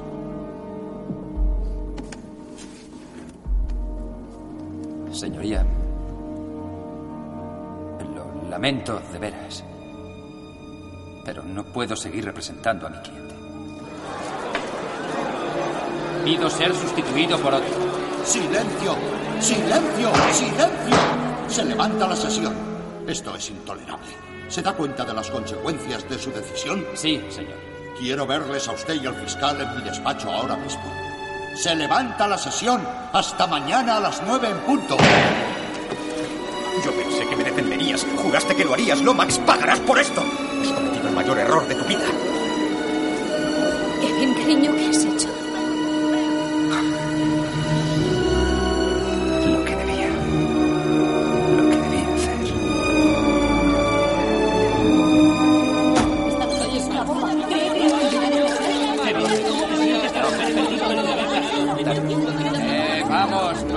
No a la vez. Mañana a las 8 rueda de prensa, ¿vale? ¿Habéis oído? No Ahora no hablaré con nadie. Mañana a las 8. Bill, échalos.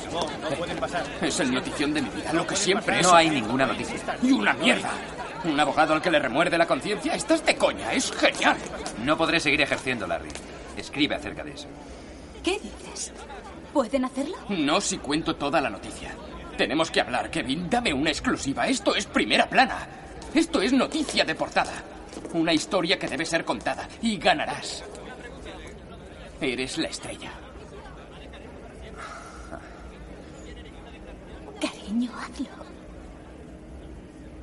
Llámame mañana. No lo dudes. A primera hora. Chao, Larry.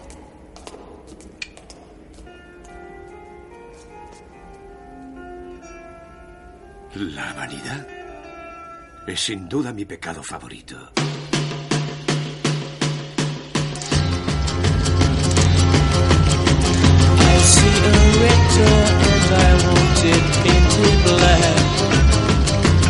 Colors anymore, I want them to turn black.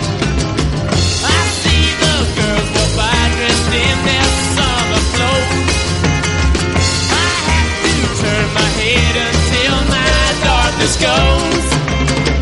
I see a line of cars and they are painted black flowers and my love both never to come back.